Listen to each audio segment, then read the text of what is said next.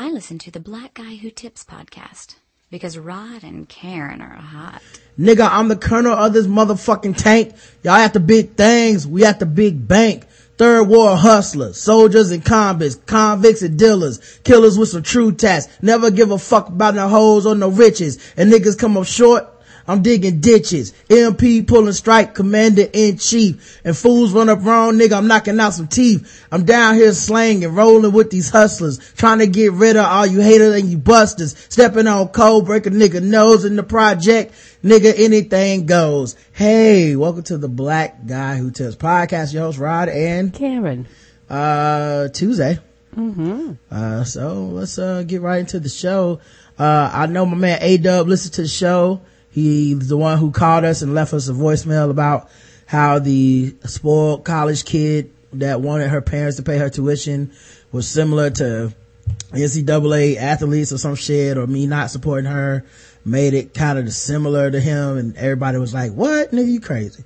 Um, he left us another voicemail um to like rebut rebut what I was saying, but it was six and a half minutes. I'm not I can't play that, bro. Yeah, that's too It's too long. If you want to call back and leave a three minute or less voicemail, we'd be more than happy to play it. more than welcome to do that, but we can't be uh hemming up the show with six, seven minutes. I already feel like I've talked about this topic so many times in depth. You know how I feel about it. Uh, you know, I'm, I'm, we talked about it in depth that day. Um, I don't see any similarities between that woman and college athletes at all. Mm-mm. Difference between earning a check and thinking you're owed something. Um, so, uh, I just, yeah, we're just, we're probably just gonna have to agree to disagree and walk away from it. But yeah, I definitely can't play a six and a half minute voicemail, uh, for the show, man. Sorry about that, but, uh, I just wanted to get that clear so that you won't be like, they ain't play my voicemail Saturday. I know, I think we ignore you because we're not, sweetie. Yeah, exactly. So, um, this is the Blackout Tips. You, iTunes, Stitcher, Podomatic is where you can find us. The blackguywhotips.com is the best place to go for a website and you can donate to the show. You become a subscriber. You can vote in the polls. You can do all of that stuff right from the one page. And we appreciate everybody that takes the time out to do that. We do. The official weapon of the show is The taser and All right, everybody, it's Jinx for I Com- didn't hit play on that. And the unofficial sport is Bullet Ball. and Bullet Ball Extreme. Mm-hmm. And today's podcast is brought to you by tweakedaudio.com.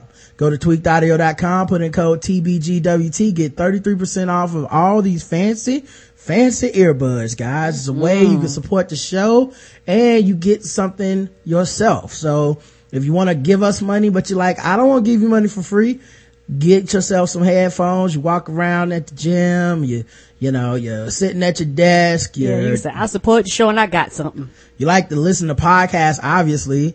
Uh, Yes. if you listen to our shit, I know you ain't listening out loud. So you gotta get your headphones. Okay, guys? I'm trying to keep you employed. Yes. Get you some headphones. There's nothing wrong with that. Um, in addition to your 33% off when you use code TBGWT, you also get free shipping Mm-hmm. and it comes with a lifetime guarantee. They have all types of different models and colors. They do. Um, and I think you guys will enjoy them. I thoroughly enjoy mine. I do too. Uh, I'm very high quality and I love having a lifetime guarantee. I'm still waiting for it to, to break on me so I can send it back in. But, uh, until then, guys, uh, I'm enjoying the shit out of this. I know it's so. me Um, too. And it's, it's cool to have that kind of security, you know, you walk around the house playing jump rope with your headphones, you know, all kinds of stuff. Yeah, there's a lot of shit you ain't got that much security on. Uh, we also have uh, another sponsor. Um, we have, uh, my man, uh, I mean, we have, uh, Adam and Eve, but uh, I guess, got to get some, uh, some sexy music. Let me see where I can find some, uh, sexy music. Uh, maybe we go back to your boy, uh, Marco Vale. Uh, what about this one?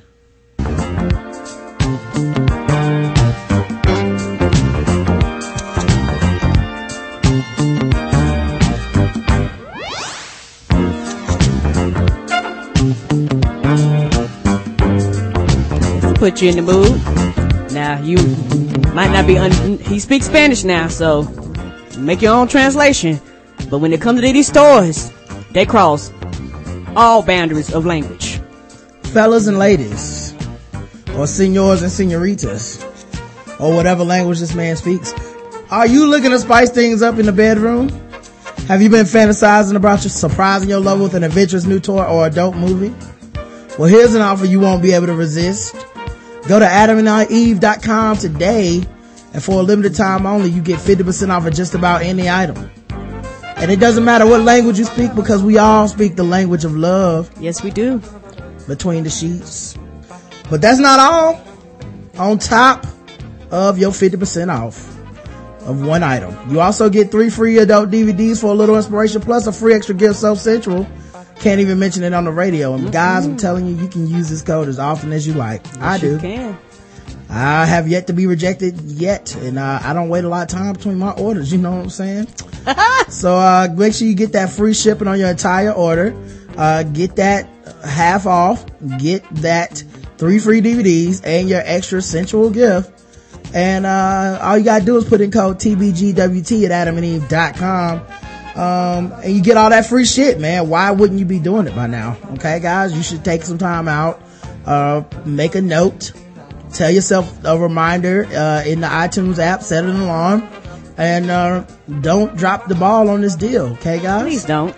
So, uh, yeah, adamandeve.com code TBGWT. Mm-hmm. All right. Um, first of all, not a ton of shit to talk about today, but I do have a bunch of emails and all that kind of good stuff, you know, so we can definitely do that. Um, I watched the, uh, preview for the next season of Game of Thrones and, uh, I never knew her name until I watched this because HBO is a little different. For sometimes I just forget that these motherfuckers are actors too. Yes. Like I, they, like to me, there's characters. Like if I see the dude that plays Joffrey anywhere, he's Joffrey to me. Yeah, it's just like if I see uh, Jack Bauer in 24, he Jack Bauer in 24. Yeah, but HBO more so because they take their shit seriously and a lot of times people go on there and they start their career, but they never really pop off anywhere else like that. And the shows are such high quality and the acting so good that to me, these people almost become those characters. Like it Yes. took a long time for that dude to become Dexter and not the guy from Six Feet Under to me. Ah, okay. you know, shit like that. So, um, anyway, um, I did not know her name, but Na- Nathalie Emanuel. She's the woman who plays the assistant kinda to, uh, the Khaleesi. Mm-hmm. She fine. Damn, she fine. Yes, that pretty girl. Mm-hmm. So, you know, I just had to, Yeah, look like it's a lot going on in the preview because I seen it and I was like, oh shit, it's a lot going on. It is, man. So, uh, also I was thinking about how people like, uh, hand people their phones and stuff. And you have all these different pictures on people's phones. So you Who, like, be handing folks their phones? so that people can like, hey, can I make a phone call? Or, hey, look at this picture. And you show them your picture on your phone. Yes, People with- do that constantly, all the time even. Yes, with my hands, okay, cause I don't know, I'm, I'm very particular about my phone. It's most of the time when my niece be like, can I play with your phone? I told her, no, it's adult content on there. No, you can't play my phone. I, and I don't know, I guess because my phone has personal shit and porn and all kinds of shit in it and I don't want nobody to open it up and go, oh, you go to XX Hamster. Bitch, you don't need to know that. No, cause some people are just nosy. Yeah. Well, um, I was like, you know, basically when someone says, can I borrow your phone to, to every, I think to everybody it just sounds like, hey man, can I use your phone? I want to look at naked pictures of your woman or your man. You know, stuff like that. I think that's what people hear because they get really defensive. Yeah, because you know, it used to be a time where you just get somebody's phone because it's like, oh, you just gonna make a call. Now everybody's personal life is on there. Yeah, your phone is almost like a personal diary almost because you, your phone has an imprint of your life because years ago a phone used to just call. That's all it mm-hmm. did. But now you can Facebook log in, your Twitter log in, your Instagram log in, your Tumblr log in. You know, all your logins is there where you, where, where it automatically goes in. You have, um, a lot of people personal emails are in there. And I know the one we have, it lets you do multiple emails accounts so you can see them all in, in one thing. It's like now your phone is everything. And, and, and I know I can't speak for nobody else. I don't memorize phone numbers no more. When I was a kid, I used to have everybody's phone number memorized because you didn't have a choice. You forgot that shit. You, you just wouldn't call to nobody. But now it's like, okay, let me put this in my phone. I don't have to memorize it no more. What I started doing, um, is that I actually have like a separate book that I handwrite phone numbers just in case some shit happen and I lose all my, cause I've lost my, my, um, numbers in my phone and I couldn't, if they didn't call me, we never talked again. And it was one of those things where to me, phones, uh, phones are very personal and to me, my phone is personal to me. I search all kinds of shit. I dig into all kinds of shit. You know, shit pop up that I notice on there, but it's like one of them things you don't need to know I'm watching booty pics on Tumblr. Like that's, to me, that's none of your business. And, um, it's just one of those things where, I can understand why, like, if you say, can I use my phone to sit there and watch you, and that's all you better do when that phone conversation over, you better give my goddamn phone back. Don't go hunting, don't go searching, don't go tapping, don't go looking in there. And I guess because I respect other people's property, I want you to do the same thing to me in return. You think, uh, Poison Ivy gave dudes, uh, plant STDs? I bet she did. Cause, um, you know, she's pretty sexy for a plant woman. Um, you know, and obviously, you know, you might be allergic to her cause there's probably a lot of pollen and shit on there. Um, and then like, how do you really like have sex with her? Like, does she like a, like, you know, like a flower at for a vagina and then you like come in the flower Yeah. to pollinate it? You know, this is the kind of stuff I think about sometimes. Um, but, uh, anyway, I just was thinking about that randomly. I was like, I wonder if she, you could get like, you know, um, poison ivy from poison ivy. You're like, damn girl, I slept with you and now I'm itching down there. Well, you know my name was poison ivy. Uh, yeah, you sure did. She used a condom. It's like, well, it's on my arms and everything. It's all over me. I take steroids. I don't know if they have plant AIDS or HIV or whatever, HIV. I don't know what kind of stuff they got, you know, but a lot of, Plant she- chlamydia. right. She was able to like get a lot of dudes like strung out just by kissing them and shit. So who knows what that, what that vagina do? Oh man, dick Mm. probably fall off. Who knows? Probably killing people and shit. I don't know. Um, also today I was, uh, I, I had, I went through, um, a couple of old porn DVDs I own. Mm-hmm. Cause uh, it's like throwbacks. You know what I mean? I don't have VHS anymore, but I do have old porn DVDs. And I was reminded how treacherous shopping for porn was when you had to do it in person. It was so treacherous because black porn, which is mostly what I bought, one, cause it was the cheapest and I was like a broke college student. Uh, but then two, because it would be like five hours of porn and shit. You be like, five hours of porn for, for five dollars? Of course I want that. Yes, But it was also so misleading most of the time. Like, it was. you know, um, there's porn DVDs that have like a cover and a title and the scene on the cover and the title isn't even in the fucking five hours of footage. Yes, I've I've seen that too. To me, that's false advertisement. Or sometimes a girl isn't even in the video, and you're like, That's what I'm saying. The people on the Uh, cover okay. aren't even in the fucking, they're not even in the, like, it's like, uh, hard nipple holes or some shit. And then you look at it, you get it, and you, you open it up. It's like, I watched five hours of shit. That girl wasn't even in here. yeah, big booty Amber, and you're like, uh, well, I didn't see Amber or her big booty. Right. Uh, another thing I noticed too, like if it's five hours, it'll be like it's five hours, but really it's like four hours and then like 20 minutes, uh, phone line commercials for phone sex. Yeah, I remember those. You know, and like, uh, and those are hard to skip for some reason. They won't let you just skip to the next scene. Um, they never are broken down like the white DVDs or it's like, uh, hit fast forward, blowjob, hit fast forward, uh, oral for her, hit fast forward, uh, sex, hit fast forward, D- cum shot. you know? DVDs have uh, stepped the game up. Cause No, I'm saying these were DVDs. oh, oh, okay. You know what? These aren't VHS. These are DVDs. They're just cheap black DVDs. Oh, okay, and And, if you hit fast forward, you go right to the next scene with a new chick. It's just like new chick. oh, okay. I see. said They, they, they didn't break it down in, in um shots. Right.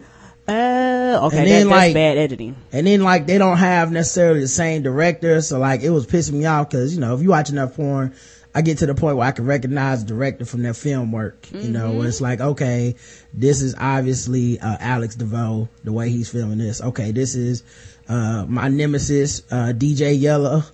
Um, Yella Oh, he's Boy the worst. The worst, the worst person to ever do porn of all time. Um, but, uh, like you can't really pick by the, by the thing. So like, um, you're just going to the next scene and like I saw one today was like five hours long and like four hours with DJ Yella Porn, uh, his, his directing.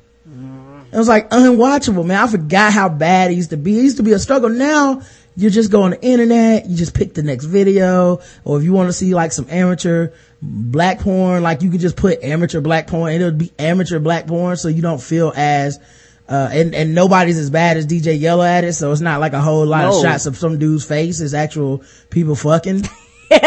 which is what I want. And I remember I think, yeah, the first, uh, porn store I ever went to was with you. Was it in Feb? No, it was here in Charlotte. I was, yeah, I, I don't think I went to the one with you in Fayetteville, did I?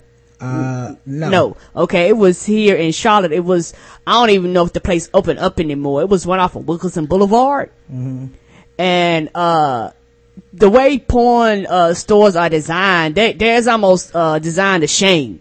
Because it's like, hey, you don't want some fucking? Everybody gotta pull around back. And I was like, what the fuck is this? Because like I said, I never been to a porn place before. I was like, what the fuck is this? Why are we around back with all the trees? I'm fucking around and getting mugged out here in the back with no lights. Yeah, you're already making a rush decision anyway, cause like Mm-hmm. once you go in there, uh, everybody's trying to get in and get out fast as possible for some reason. Like, it's not like when you go to the record store, like you go to the record store, you might sit around, listen to albums forever, you know, before you even make a purchase, Mm-hmm. purchase. you might not even buy anything. True. But you go to the porn store, it's like you know exactly how much money you got in your pocket, what you can afford, how long you're gonna be there, how long you need to get out, uh, what section to go to. Like you try to make a rushed decision when you're, when you're a rookie like that. Yeah, yeah, and, and I think for me, you have been in before, but to me, going into the store was like an experience because I wanted to look around and, and browse.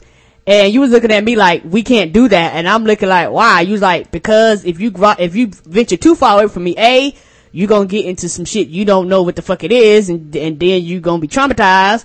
Or either B, some dude gonna walk up on you go, oh, it's a woman in here. And you know, then we gonna have issues up in the porn shop. Yeah, well, mostly I think it's more that the dudes will be more ashamed. Like, oh, I'm in here getting porn and there's a real woman. Like, this is Yeah. sad. Um, but I, I just think that it's kind of crazy that people are, um, so like at the time, you know, it was like so much rushing and shit. Like, you know, oh, I gotta hurry up and get this and then you go look at the sales and, but then after a while, after you get played so many times buying porn, all of a sudden I became like a really, uh, I was a detailed shopper. I got tired of getting ripped off. That's why I know so much now is I just got tired of getting home being like, yeah, it's on. And then you put it in, you're like, this is some bullshit. Yes, you're You mad. know, I you're learned you couldn't go cheap. You know, I used to go cheap. No. I had, I had to learn that, you know, you keep going cheap and you keep ending up with four hours of Afrocentrics, uh, shit that you hate. You just like, this is terrible. Yeah, and, that, and then I began to, uh, be, I be like, hey, babe, what's that girl name? And he tell me, I was like, okay, I like that girl. Or, you know, it's one, what's that director name? Okay, I like that. Because after a while, uh, when it comes to porn, it's like mo- regular movies. You know, certain directors are going to give you good shit and other ones you go, well, that's some bullshit. No matter what they do, I, I don't like anything that they make. And you kind of have to treat porn like that. Cause like you say, it's nothing like porn and like having your money going to the movies, putting your money down, and you already know it's gonna be a shitty movie. Now it's one thing if you say I don't mind spending this money, but it's another thing when you go in and you're shocked and surprised. You're like, okay, I wasted my fucking money. Well, it's worse than wasting money because you're wasting sperm, uh, or- orgasms, time. Like it's a, it's worse than wasting money. And, uh, you know, I like to have it be informed about it. It's kind of like how people will be like, well, why do you know so and such? You know, why do you know who this director is? Why do you know who M. Night Shyamalan is? Right. Cause he's taking your money enough and you got to a point where you said, God damn it. I'm going to find a common thread in why these movies keep pissing me off and I keep going. Oh, the same dude did them all. And that's how you gain the hatred. That's how you learn, you know? Yeah, yeah. Um, but yeah, man. It, but, but also the other thing about black porn too that was like a huge ripoff. Like it's so unprofessional. The cheap, the cheap ones anyway. They were so unprofessional. Like it'll start in the middle of fucking, like the scene just, it's, Yes. it's like the dude with the camera must have been late or he just showed up and he was like, Hey, hey, oh, well, fuck it. All right, let me just say record. And there's like no, like, it's like, well, this scene just ain't gonna have no oral sex in it. Cause these people just got here and started fucking. Or this scene right here, uh, is just gonna end. Like, there's not gonna be a cum shot. There's not gonna be, uh, no cohesiveness to it. Uh, they're not gonna even do more than one position. It just comes to an end. Like, hey, they were fucking and that's the end. Let's sell it. It's a wrap. Put it in a, put it on a cover. Uh, you know what? Put a cover of somebody else fucking and then call it a seven hour DVD. We could sell a lot of these. Yes, that and especially in the age of of drugs. I mean, people porn. A lot of porn people Some people do do drugs, but there was an age where they wanted skinny women, and it had got to the point where I've seen some where it was like y'all just picked a crackhead off of the street. Like these women are too small, Mm-hmm. and to me that's a turn off too. I was like, I want real healthy women. Yeah, I can't say anything about crackheads. I haven't bought any that I thought necessarily had crackheads in it. Um, but, uh, they definitely don't care about this, the state of the models. I'll say that much. Like, Yes. Skinny or fat, whatever. It's just like, we got a woman, she's trying to fuck. Uh, we don't got no makeup room. We don't have no wig room. Yeah. Just get to fucking. All right. You didn't bring makeup with you. Too bad. Let's get to recording. One scene I saw today, the girl was getting fucked on a plastic chair. She was like, can I get a pillow? And the dude was like, no, we do it rugged and rough. And they was like, oh, we just kidding. And they gave her a little pillow to put on the plastic seat. I was just like, ah! this is so hood. This is so oh, hood, man. It's so hood. It's, it's like, you know, they have, black porn has scenes where there's like literally a mattress on the floor. I, now I've Like, seen that. It just, it's just like a, it's like, why is there just a mattress on the floor? Like, at least, even a hotel room. at least the white porn, like, will at least rent out a mansion and film a scene in each room to make it look like, oh yeah, it's, it's, it's professional and different. Like the black porn, it's like, we're not renting, we might get a hotel room. And that's a big. That's it. You know? Like we're gonna be fucking at the same La Quinta Inn that people get shot at every night. All 15 seasons. Yeah, it's amazing. 15 seasons, what you talking about? Yeah, you know how they have like, uh, you know how, um, have like backstreet hookers, you know, season one, season Oh no, two. it's not, no such thing as a season in Oh, porn. my- they just have my- volumes. They I have mean, volume. I'm so sorry. This ain't, this ain't, uh, this ain't lost. Ain't no cohesive plot to this shit. Ain't no storyline to the hookers. Yeah, they just like, we gonna fuck in the car or the hotel room or this box. Like, it's just, Ah, you pick. But yeah, man, I saw that shit today. I was just like, I remember I was disgusted all over again. I was like, I can't even watch this shit. I had to turn it off because I just got mad. I was like, I forgot I had DJ Yella Porn in my house. I threw it away because I haven't looked at Good. DVD in so long. I was like, this nigga, he was talking to the dudes and they was fucking, hey man, you like that pussy man? I'm like, get the camera off his face. No one cares. What y'all gonna go shoot hoops after this? No one gives a fuck. Um, anyway, um, we already did official weapon and stuff, right? Mm-hmm. Uh, I saw this, uh, apparently, I was listening to firestarter.com, you know, of my, pretty much my favorite podcast, not, not one of. Um, and, um, they were discussing, um, dudes wearing skirts.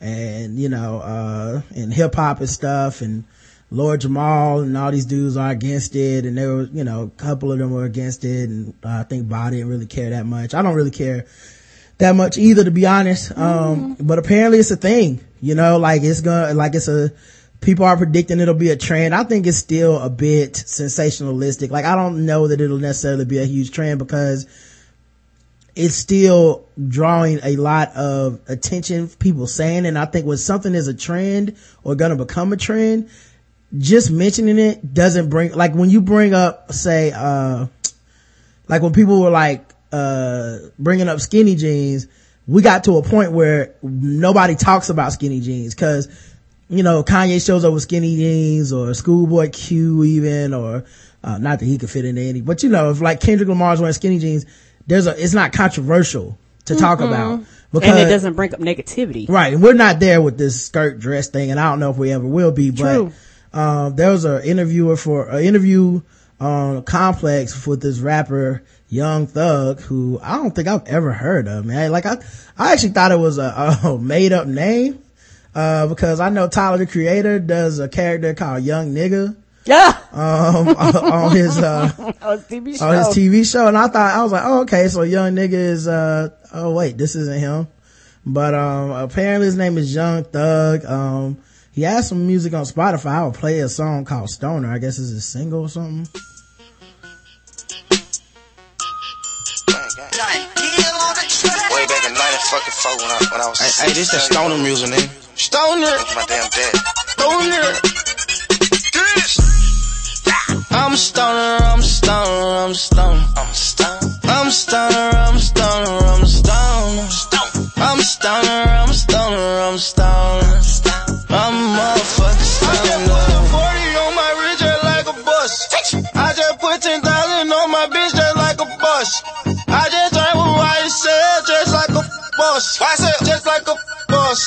With like boss. YSL. Just like a boss. Just like. Thugger, thugger. You. I. Yeah, I, I, I don't know what that is. And I don't know what he's talking about. Did, did, uh, Weezy help him with this? I don't know. How would I possibly know that? I don't Sound know. like some shit he make. Yeah. Um, but, uh, yeah, I, I did not know anything about this man. Um, I feel like I still don't after 45 seconds of that shit. Nope, it never will. Um, but, uh, apparently he's, uh, the, the dude or some shit. I don't know. He must be popular. Um, With, the, with, with the kids. if he's not popular, he's at least saying something that people want to hear. Uh, he did an interview, um, and he was talking about wearing dresses. Okay. He wears dresses as part of his thing. Okay. So, uh, let's hear this. All right, everybody, it's Jinx with Complex New, and I'm here with the stoner himself, Young Thug. Thug, how you doing today, man? Uh, I'm okay. You okay? Yeah, I'm good, I'm good, man. You enjoying South by Southwest? Yes, best, amazing. What's been the best part about it so far? He's smoking. Yep. He's smoking Doing an interview. on the interview. Uh, I like that he has like, uh, glasses and braids and plaid pants. Um, like I kind of like the, um, fact that, uh, some black dudes are reaching out and becoming a bit different. You know, I think it's good for the culture I do too. that, uh, is broadening its horizons and that not all black dudes have to wear the hip hop outfit and show up looking the same. I think it's actually good for everybody. he's coughing from the weed, I guess. He doesn't have, he's, and he's not wearing a dress right now for the record. Oh, my best part was uh when Trae tha Truth called me, told me come perform for him, Okay. and of course the first best was Complex. Ha ha ha. Like, do gotta I, I literally can't understand what he's saying. No, okay, about to sound the same like the music. Okay, wanted to be sure. I'm ask still you about lost. some lep- Uh, oh, and, uh, the video's freezing up, so that's always nice. Um, might I have think to- the load time is slow sometimes. I don't know why. Yeah, I think I got too many windows open to be honest. Okay. Um, so I probably just need to close it and open it again. But um, yeah, let me do that real quick. But but basically, like they goes into the interview and they ask him like, why do you buy dresses? You know, apparently he wears dresses sometimes, and uh, you know it is weird. So you need to explain that shit. You know, it'd be like if I just if there was a rapper that walked around with a dildo hanging out of his pants, people would be like, why do you do that shit? You know? Um, I, I think some people will try to paint that part as being homophobic. I don't think it is homophobic to ask somebody that because we are in a society where that is Considered different. abnormal. Yeah. Yeah. And I think you'd be a bad interviewer to not ask the subject of your interview, like, why do you do this? Uh, since Yeah, as long as you're not being like offensive with the with Yeah. your questioning or anything like that. Nothing wrong with that. Yeah. Now the only thing is I that I thought was kind of whack was um um there's two sides of this, right? Cuz there's the people that are wearing these dresses and trying to do fashion shit and whatever. And then there's people or more there's more than two sides. Then there's people who are like that's weird, that's odd. Why are you doing that? That's whack. And now those people I don't have a problem with cuz you know, it is weird, it is odd and you know, obviously fashion is a uh a, Personal preference. is a personal preference that people could be like, that's whack. I don't like that. And, uh, it doesn't make them a bad person for, for saying that. Um, but, um, but, but the thing that people aren't talking about is, uh, a lot of the reaction that these guys have to wearing dresses, like where they're defensive of themselves, is because there's another faction of people like Lord Jamar that are going around calling dudes faggots. Uh, okay, now, you that, know, now threatening that's to the extreme. yeah, threatening violence, threatening that they're tougher than them, um, questioning their sexuality and shit like that. And I think you have to consider that element when you're having this discussion because it's not like these guys are living in a vacuum. They're not just catching it from people who are like, dude, that's weird. They're catching it from a lot of black males who are like, you're a fucking faggot. I will, you know, I'll fuck you up. A nigga in the dress ain't gonna do shit. You know, I'll punch a nigga in his face. I'll, yeah, you ain't gonna wear that shit around me where there's like a lot of machismo. Cause you know, black men, I feel like they ha- they feel like they have to be hyper masculine about this mm-hmm. shit. Like, hell no, I'm so straight. You know what I mean? I'm super straight. I'm so straight. If another nigga wear a dress, it it will bother me. It don't have nothing to do with me, but it'll make me mad because I'm that. That's how straight I am. Yeah, you challenging my masculinity by wearing this skirt. Yeah, like I won't let you enjoy wearing a dress because I'm that. I'm so straight, and it's And it's kind of weird and it's a little bit sad to me because to me, like this shit is old hat for, uh, other cultures. Yes, it is. Not every other culture, but a lot of other cultures where it's like, yeah, if a nigga want to put on a dress, I don't give a fuck. It has nothing to do with me At all. or my masculinity. If it was, uh, you know, um, my kid, I wouldn't give a fuck because guess what? My kid is fine. You know what I mean? Like there's no like, oh, my kid is going to go out into the world and not be prepared for what the world is going to say about him because he's wearing a dress. In other cultures, in our culture, that don't, that, I mean, that probably will never happen where we could just look at our children and be like, you're walking out of the house looking crazy to me, but whatever. You know, like I, I know kids that I grew up with like that. I knew kids when the grunge era was in, they wore these kilt looking things over their jeans. They were white dudes, so nobody thought anything about it. Just went, those white dudes are weird. yeah, and that's their thing. Yeah. But now, you know, over 20 years later, black kids are doing it and it's a huge fucking debate. And it's weird to me cause like, why do we have to like center, why do we care so much? Like, I guess that's my question. Yeah. I, I only am discussing it because it's, it's weird to me that people care so much. I, you know, I've heard this discussion for the better part of probably 10 years now, uh, or shit, five years now, ever since like Kanye wore a skirt on, on stage, a, a leather kilt, and people were like, see, this is what's wrong with hip hop and black men, and this is, this is, this is why we need fathers, and it's turning us into women and all this shit, and it's like, we're getting all of this from that? Yeah, and it's, it just goes back to the to the thing that I think is the underlying theme. Anything that we do has to be questioned. It has to be challenged. It just can't be like anything we do just can't be. Why? Just because it, it has to be a reasoning. It has to be explanation. It got to be explained. It got to be a thick piece. Articles have to be done. It has to be an investigation. CNN has to has the has to do a special on why why are black rappers wearing skirts. We can't just be Yeah, I don't mind, like I said, I don't mind a discussion of this is weird or th- this is different or why would you do it or I don't like this fashion. I don't even mind that because to me that all makes sense. I think older generations always do that with younger generations anyway. But it's this extra leap that we take that is almost like our manliness is attached to the idea that someone else would have the audacity to do this. Uh, like, and I, cause I can't applaud Lord Jamar. no. You know what I mean? I can't applaud anybody that's going around calling people faggots because of stuff like this. And I get why people have negative reactions to him because, you know, what do, like, it works both ways. While, while other people go, what dude can wear a skirt and nobody gonna say nothing? I'm like, you're right. Somebody's gonna say something and I agree. That, that's, that's an unreasonable expectation. I think it's unreasonable when people say that. Where, well, if I want to wear a skirt, nobody should say shit. Like, somebody gonna say something. Yes, they are. I get it. But then the other way go to me is like, yeah, but if you call some dude a faggot, don't expect him to just sit there and take it. It doesn't matter what, it doesn't matter if he's gay or not either. But if he's wearing a skirt and you call him a faggot, there's very few people in America who are like, well, that's just your opinion, sir.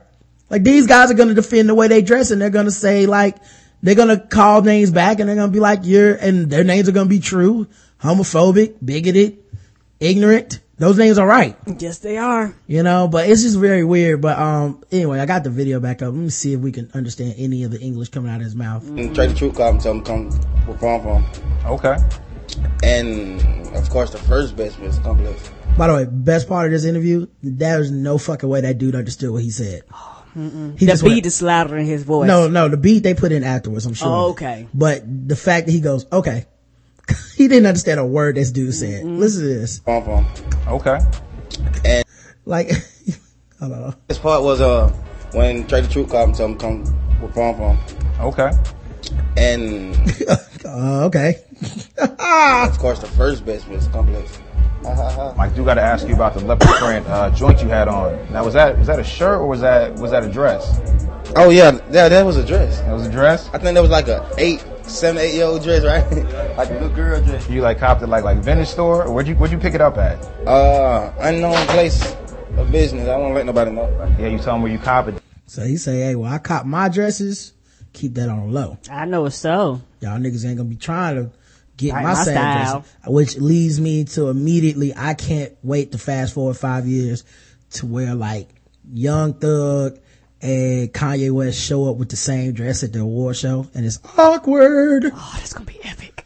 They want to cop it. They're gonna start wearing it. Has anyone? Have you seen anybody start rocking them now since? Of course. Yeah. I've seen a lot of these punks biting. You got one of the. Well, you got several hit songs that are popping right now between Stone and a couple of your other. He said, I've seen a lot of these punks bite his dress wearing style. oh, look at these niggas trying to get up on these dresses. That's hilarious. After me. Yeah. Uh, oh, so now you wearing dresses? You know, I was the first nigga to watch a dress, wear rock a dress. So you rocking pearls too? You know I was the first one to rock them pearls. Nobody was rocking Estee Lauder like me until, until Young Thug was rocking it. Calvin Klein made my dress. Who made yours, Right. dog? joints, Danny Glover. How does it feel um, seeing a lot of artists reach out to you and support? Like Kanye, you had Nicki on the remix, Drake, you saw him mobbing in the club. How's that feel? Come from where I come from, it feels good. feels amazing. What's the deal with Cash Money? Are you signed to Brick Squad? Are you signed to Cash Money? Are you working with them? I know. You- Cash money. Forever. I know. Uh, Mack Maine mentioned you guys were working in the studio. Yeah, we was working, but I'm signed. You signed. Cash money, yeah. You signed to Cash. So he signed the cash money. So Karen, you were right when you said Lil Wayne was helping him possibly. Makes sense. Cause it sounds exactly like a Little Wayne beat and something he would all across it. hmm I also like the idea that a dude named Young Thug wears a dress. Like, there's something about that imagery. If I told you, hey, Young Thug, have you heard this album? I feel like most people would be like, oh, that's gonna be about some killing, some violence, uh, getting money and bitches. that's- it's like, well, and it's also about wearing dresses. That's true too. And maybe, and, and I, and I, and I know I'm old, but when people like name themselves Young Thug, do they, as they grow, do that name mature? You gonna be 50 60 and your name still gonna be Young Thug? Or is it gonna be Old Man? Like, does your name mature with your age? Uh, yeah, yes, old thug, I guess at some point. Uh, might be one, um, at some point. So I don't know. Uh, Cause a lot of these youngsters out there and pretty soon they're gonna be, you know, uh, collecting the AARP money. So he might be having a song for Kohl's and Macy's and Nordstrom and retirement shit. funds. Mhm. Be out there talking about the, the Vince Spring look back. Throwing rubber, rubber, rubber tussing on his chest. Like, oh shit, man. You heard that new song, the BB Dakota Ridley lace fit and flare dress Ah! That's my shit. by Young Thug. It's good. So y'all check it out, man. Coming to a local Lane Bryant near you. Um, but yeah, it's, it's, it's like, I guess the weird thing about the, the whole debate though is like, um, as long as I think we're kind of trapped in that hyper masculinity, it doesn't really do the culture any favors. It doesn't do black people any favors specifically. Um, and it like, it doesn't really, um, like, uh, I don't think, I don't think it's, I think it's a losing fight. Um, and people, I think, uh, there will be limits to it. I don't think there's, this is going to become this huge trend and every kid's going to be walking out the street in a dress and all this shit. Um, and I understand, like, on a personal level, wanting your kid to fit in. Like, my parents, for instance, they, you know, they were like, you can't get, uh, fucking hammer pants or, you know, dye your box blonde or whatever. Like, there was shit that my parents are like, no, I don't give a fuck what everybody's doing. And I feel like this will kind of be that for a lot of kids where parents will just be like, you can't wear a dress. Yes, I don't want you to. And for a lot of young people, which they don't understand, your parents are trying to prevent you looking like a fool, but you don't understand that. And if they do, they just snap pictures and, you know, 10 years later going, you, you, you remember when I let you pick your own hairdo? You remember how crazy you look? And then Right. they're gonna flash in front of your kids. But like, your, your daddy wore these. Yeah, I think good parents would just take pictures of the kids in the dress, Yeah. save them, put them in a, put them in a, uh, Cause you, you won't remember it, but they will. and the first time he gets a girlfriend, uh, you pull out the old picture book. That's what my parents did. Yeah. You know? Yes, they were like, you, uh, Rod, you remember when you used to wear them cowboy boots and that hat everywhere and watch the Dukes of Hazzard? Right. And I seen all those pictures. They, Exactly. That's, that's what they what put good- out the photo album. That's what good parents do, man. But, uh, yeah, I just think, like I said, it's more complex than people are explaining cause it's not as simple as, oh, dudes are wearing dresses and they're catching a little bit of flack and they need to just stop wearing dresses. Uh, if there's a difference between, hey man, what you have on is weird and you're a fucking faggot, what you gonna do about it? There's a huge difference cause you get to throwing around slurs and names at people. One, you are homophobic. Two, uh, one of these motherfuckers in the dress is gonna shoot or kill or beat the fuck out of somebody and I'm gonna laugh so hard when it happens. Because you're attacking them. Yeah, because what they have on has nothing to do with your manhood. No one, it is not gonna bother you unless you think you're gonna be at the mall and you're gonna see Young Thug and be like, mm, who the hell is that bitch? Oh, that's this Young Thug. No. You know, unless you think Young Thug's gonna turn around Yeah, when you try to get them digits, then calm the fuck down. It'll be alright, guys. Yeah, and, and unless you're struggling with it yourself and they turning you on or something like that, you, but even then, you know, it's one of those things where you just don't do that. Yeah, it reminds me of the pants sagging thing where people try to scare black kids out of letting their pants sag by basically implying that you're gay in jail. If you wore your pants in jail like that, they would be raping you. And that's what you do when you're a gay person. So obviously you should be afraid of being, appearing to be gay. So stop wearing your pants sagging. It's like, well, first of all, we're- they're not in jail. So if I'm walking down the street, my pants are sagging, guess what? I'm a free man. I didn't do a crime. And out here, it doesn't mean that I'm gay. True. Number one. Number two, how you gonna try to use homophobia to scare somebody as, as a positive thing? Like, Yeah, let's what- use your homophobia to scare you. Yeah, what happened if they say, I don't mind? Yeah. Obviously kids don't mind. They still do it. True. You're not dropping knowledge on them. They Yeah. didn't go, oh, I didn't think about that. They're like, I'm not gay, so I don't give a fuck about what you think about me wearing a dress or me letting my pants sag.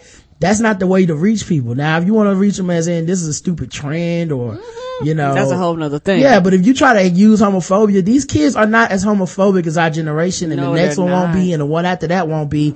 So you're gonna either have to get used to change or, you know, keep barking in the silence because these kids are not gonna listen to anybody coming at them hard like that.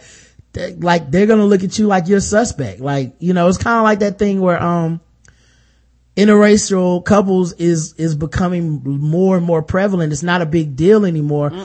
Um, as big a deal anyway. And so all of a sudden you have people that just sound so antiquated and ignorant when they start talking about interracial couples in a way where it's like, well, look, this is, this is so abnormal and crazy. This is, what about this thing? What, then all of a sudden you have these kids looking like nobody cares about that. You know, the kids are just like, I don't, I'm not gonna, like the way you're talking about it is so crazy to me. I can't relate to what you're saying. I'm not gonna listen. Yep. Um, so yeah, uh, somebody, um, they have comments on here and it says, I guess they're like, if females can wear pants, why not? That's what Sharon says. I like her point of view. Mm-hmm. Uh, Vernon says, forget that. What part of the game is this? Homie wearing skirts? That ain't cool. Somebody need to get homie a sandwich. I guess he's saying he needs to put on some weight. I don't know. Uh, sandwich, you can't eat a sandwich in a skirt? I don't, in a dress. Panda not? Uh, also they have pants on under the dress. Like, people acting like they're just wearing a dress. Ah! You know? If And I, hanging free? if I was Kanye, I would perform in a fucking wedding gown. Fuck 'em. Yep. Edward Daniels says, I disapprove of the dress wearing. I know that throughout history that some men wore dresses and was able to be masculine or masculine. He spelled that wrong. While doing so, in these modern times, it should be done. This is not a trend that should be picked up. Find something else to wear. So it's official. Now we all know the truth. Young, get, young thug is gay, homo, fag, boy, and boy. No other evidence is needed. Wow. Big Pimp says young fag. Mm-hmm. Drawing these conclusions fairly easy, ain't they? This other dude says all black actors, musicians, and comedians have to wear a dress or support the gay agenda in order for them to sell out. Thug already did that dress, with, did with that dress. Hmm. Enlightening me, I guess. Yeah, so uh, just, this is funny. People, cause then people gonna be like, well, why are they going over there and telling Lord Jamar to calm down? Cause like, cause you call me a faggot is why. Mm-hmm. Who would it like, it's like you can't have both ways, guys. Like these people are going to say something back when they get called out their name. It's natural. Everybody does it, you know? Yes, they So, do.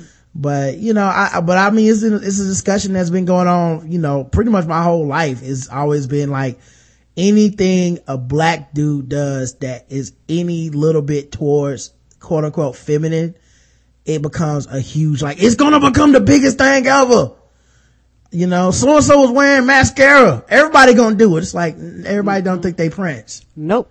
He got his ears pierced. Oh lord, I got both ears pierced. Oh lord, you're like, it's, it's not Yeah, that like serious. I, I, but I do remember Yeah, the ears was- pierced thing. It was a thing It when, I, when we was- were kids. It was huge we and was now dudes do have their ears pierced. And you know what? Nobody's going around like, well, now the whole world is a problem. Nothing's gonna work out. Dudes got their ears pierced. and nobody's questioning their masculinity. But I remember when we was like in middle school, that's when it, I can't. I, I- that's when I remember first being popular, and people used to get like a hold in one ear. It was issue. Then they would do it in both ears. And Lord have mercy, you, you know, one ear they might let you pass, but you get it in both ears. It was like the end of the world. yeah. But yeah, that, you know, these dudes keep talking gangster, man. Just don't run up on these little niggas, man. Y'all be in for the surprise of your life. Be on YouTube. Got beat up by a dude in a dress. I don't want to hear it. Uh, Hobby Lobby is in court uh, about the birth control case. They're not a religious institution, but because corporations are the new people, uh, they're saying, well, if we have a like kind of unofficial religion for our store, for our entity, why can't we enforce stuff like, uh, not buy our, not provide the mandated birth control, uh, for healthcare plans underneath the, uh, new healthcare reform laws? Uh, it's like the Affordable Care Act says you gotta provide, uh, uh, things such as, uh, the morning after pill and intrauterine devices, uh, to their 13,000 employees. Um, part of this, I think, is motivated by money. You know? Hundred percent. They don't want to, they just don't want to pay extra for insurance and shit. But a lot of this, but the reasoning that they're using isn't about the money. They're using the actual, uh, we have a religious, a religion and it's hurting our religious freedom to have to provide this.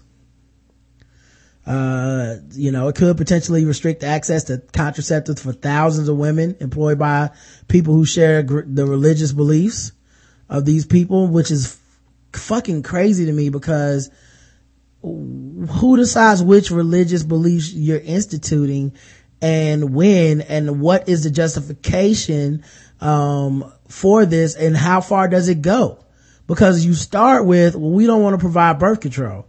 But if i get the fact if i can use my religion in any way i want do i have to have gay employees you know religion is being used to justify that there should be no interracial marriage uh, that black people are inferior. It's been used for these things. Um, uh, is, you know, uh, if someone's fornicating, can I fire them? Committing adultery. Hey man, you, you, I found out you were having sex without, out of wedlock. You're fired.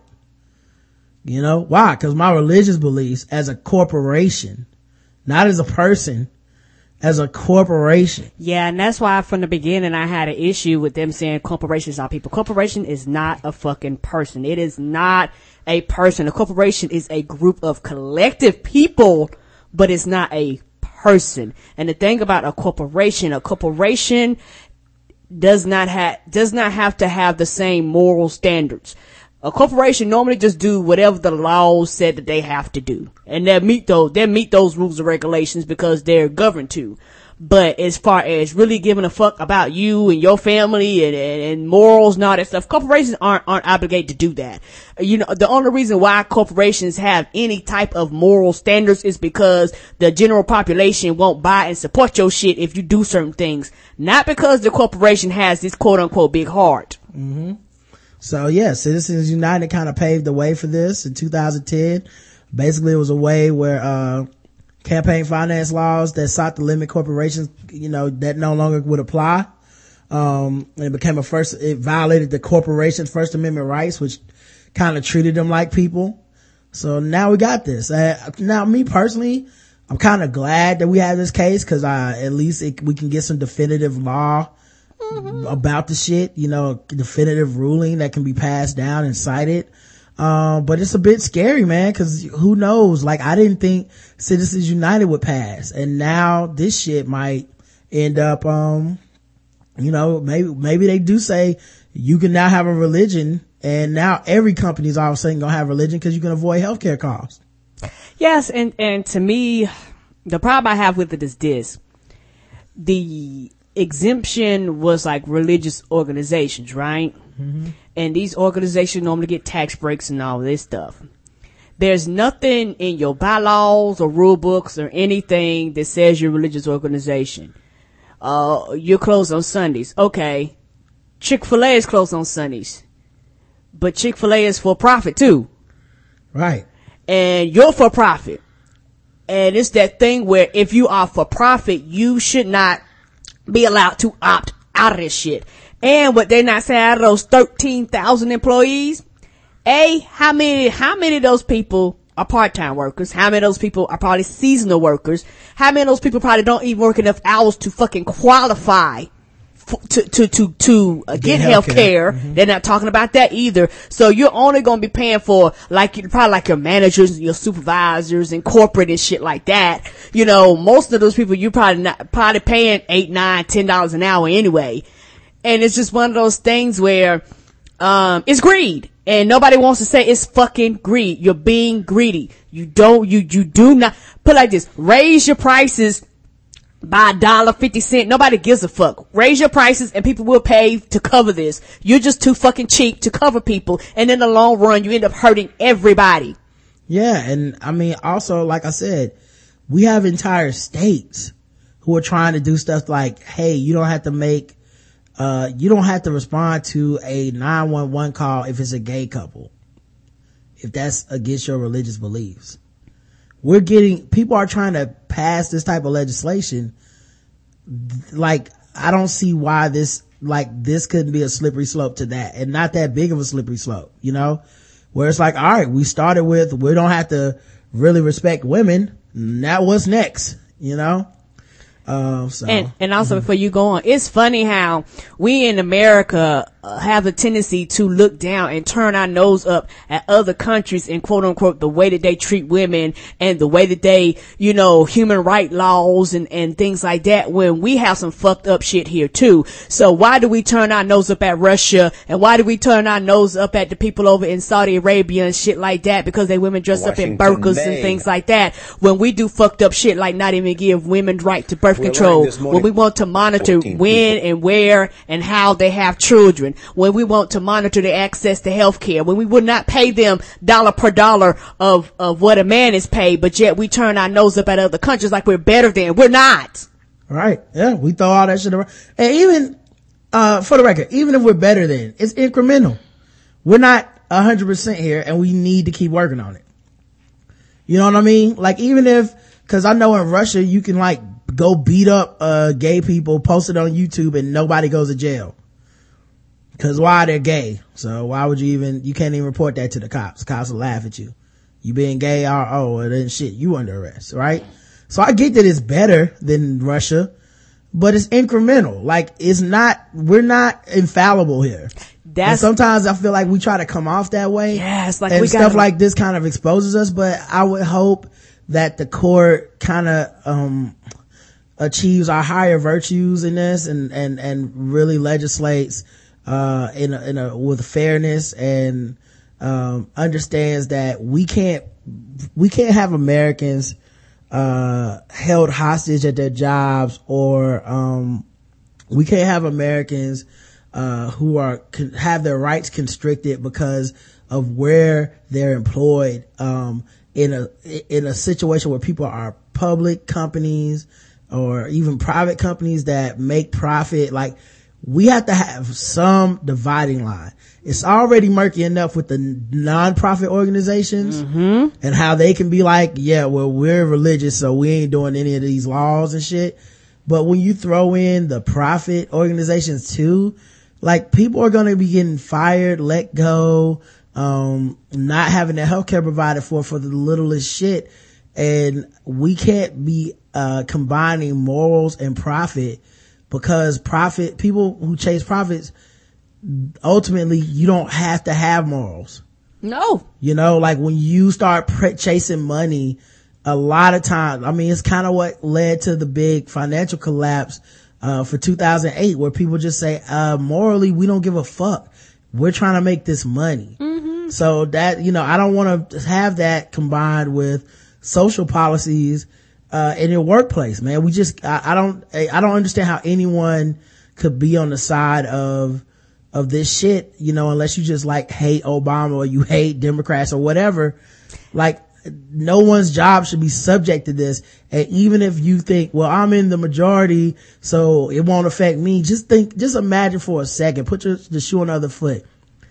Your company right now you work for, there's no official religion because it's a, public or, or, or a corporate company.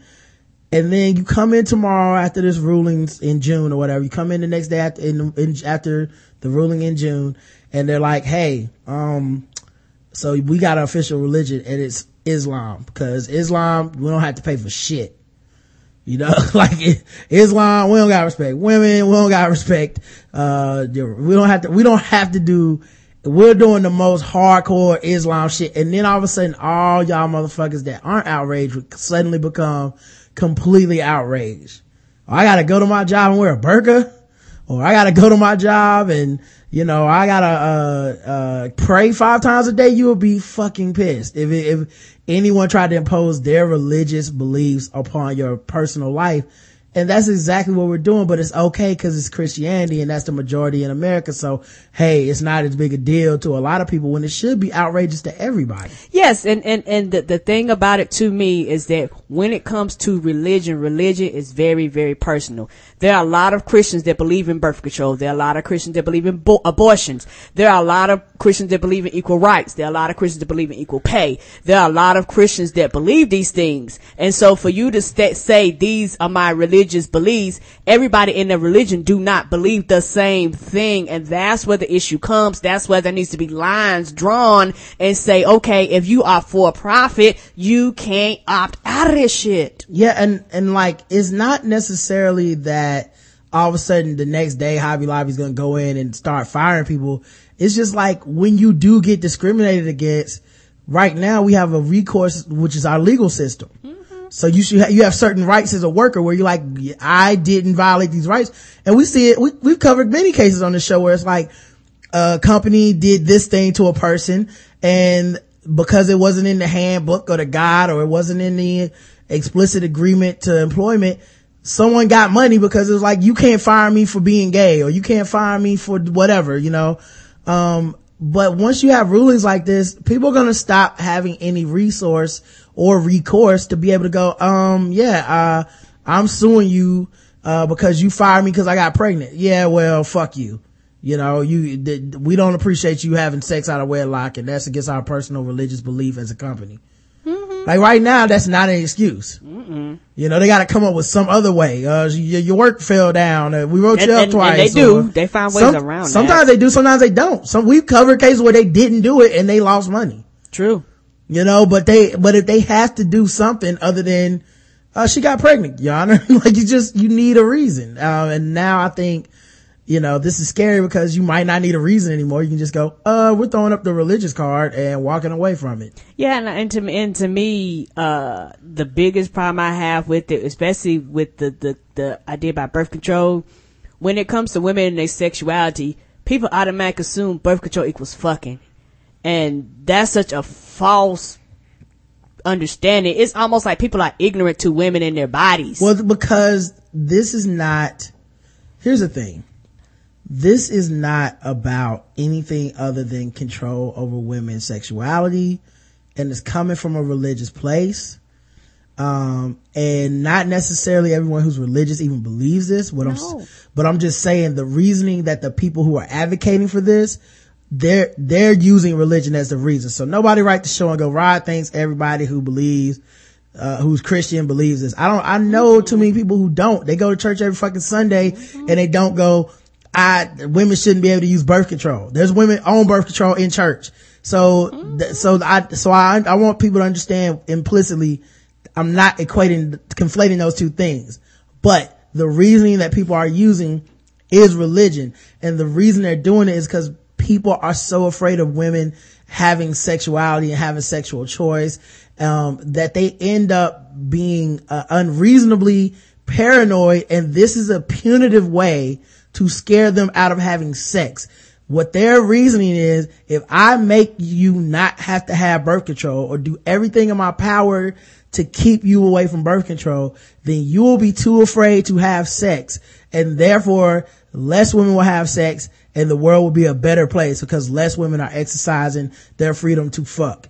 And that is a puritanical belief, uh, is antiquated, and I think it's ignorant, you know? Very. But the, and I, I think society, um, is always going to be measured by how we treat, uh, women, how we treat minorities, how we treat, uh, uh, people who are, uh, have different sexual orientations. I think that's the shit that makes, separates great society from bad. And I think whenever we start these, these, you know, birth control debates, all we're really saying is, I want to punish a woman for having sex. I want to put that scarlet letter A on her chest and look at you. You're out here having sex. You, you're dirty. You're a bad person. You're less than you should feel ashamed of yourself for having sex. And I think that's where the shit comes from. And somebody brought up in the chat room, and I'm gonna ask this too, because I don't know. Do they pay for? Does the healthcare pay for men vasectomies, or do they have to pay out of pocket? I have no idea, uh, honestly, but I, I know this much. Um, like the women are, are the ones that get stuck raising the kids. Uh, they're the ones whose body it is, whose, whose body to carry shit to term. Uh, so therefore, if the, if, if any comprehensive medical coverage doesn't take that into account, I feel like that's a failing on the, on the medical coverage's part. Like me buying a pack of condoms is not the same as someone having to raise a fucking kid till they're 18. Yeah, and You know? the side effects on birth controls is off the chain. You could literally kill a woman on birth control. Like they don't talk about none of that shit. Yeah, I mean, even that, I mean, cause it doesn't matter to this, to this discussion, it doesn't matter.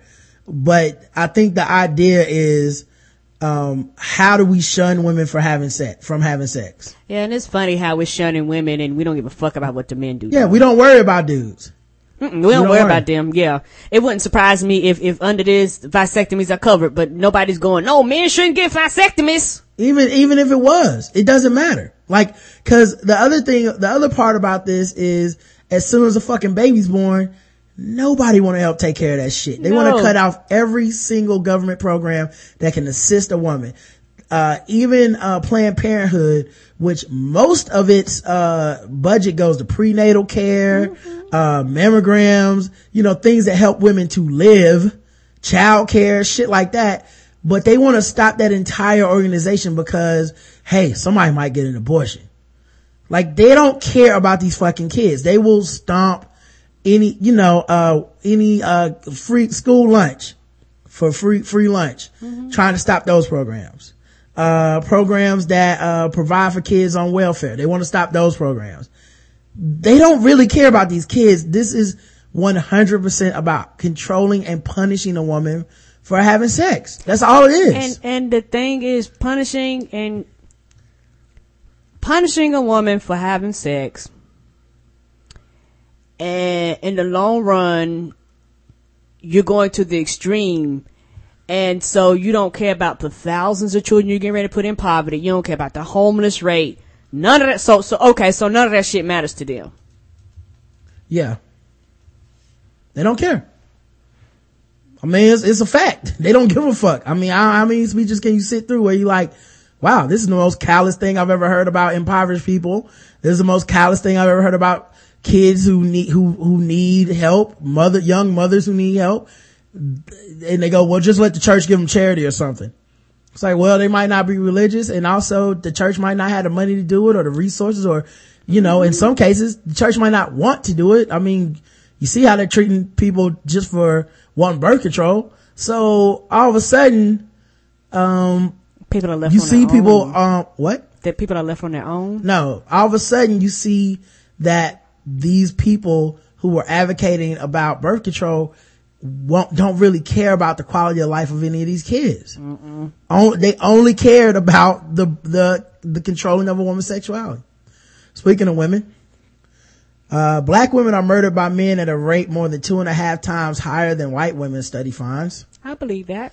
Washington D.C. Black women face disproportionate share of fatal of a disproportionate share of fatal domestic uh, violence in America, according to a new Violence Policy Center report. When men murder women, an analysis of the 2000 of 2011 homicide data. In 2011, 492 black females were murdered by males at a rate of 2.61 per 100,000 compared to a rate of 0.99 per 100,000 for white families.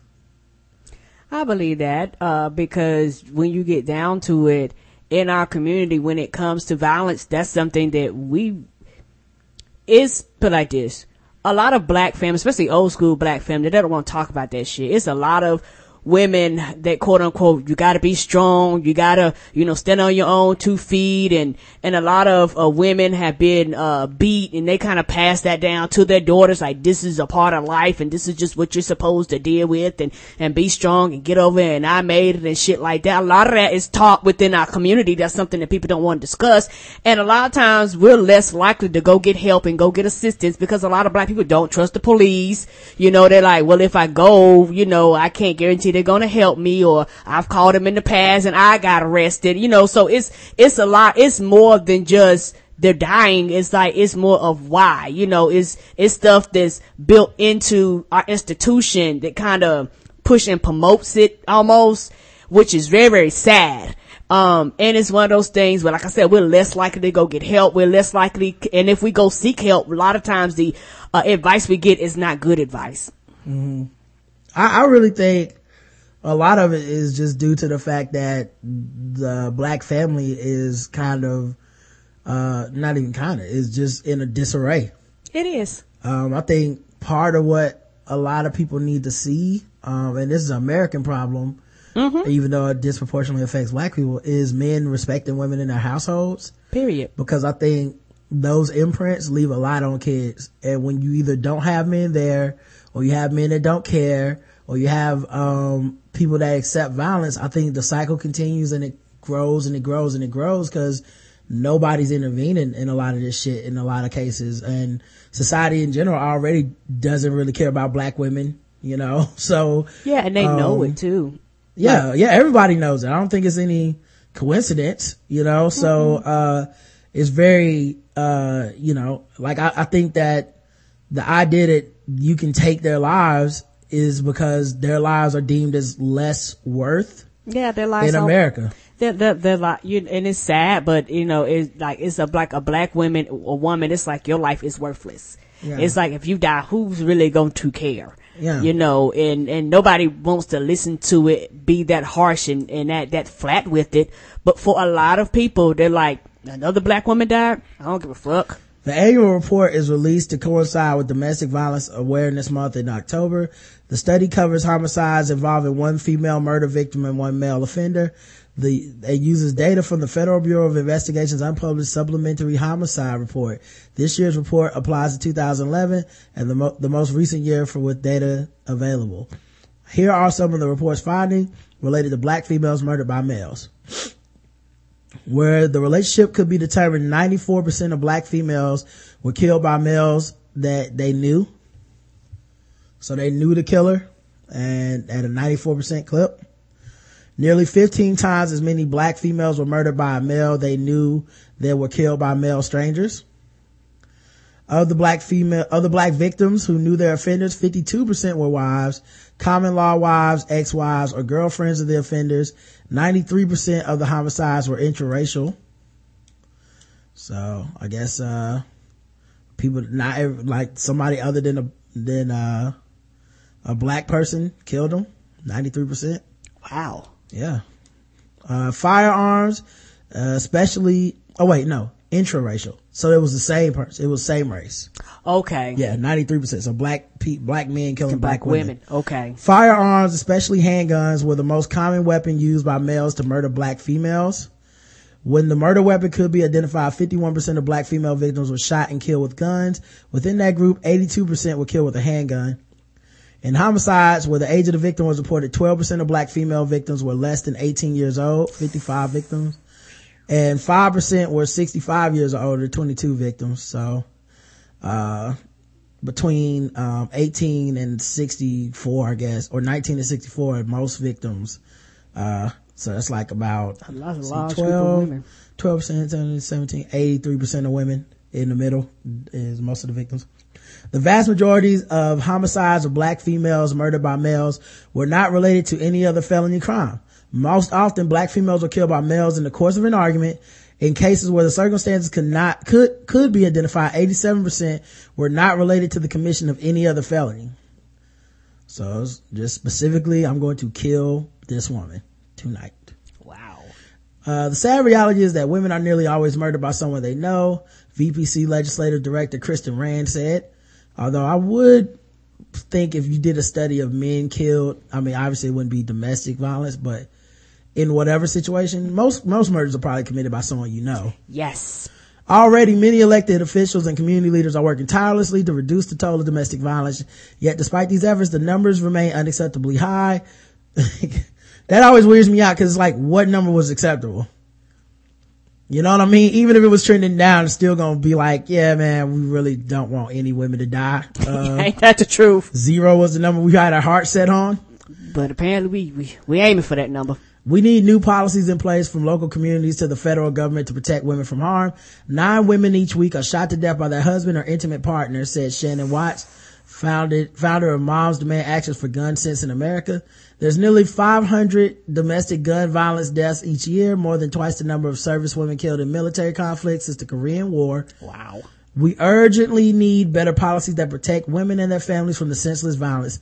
No American adult or child should live in a perpetual state of fear. It's inhumane.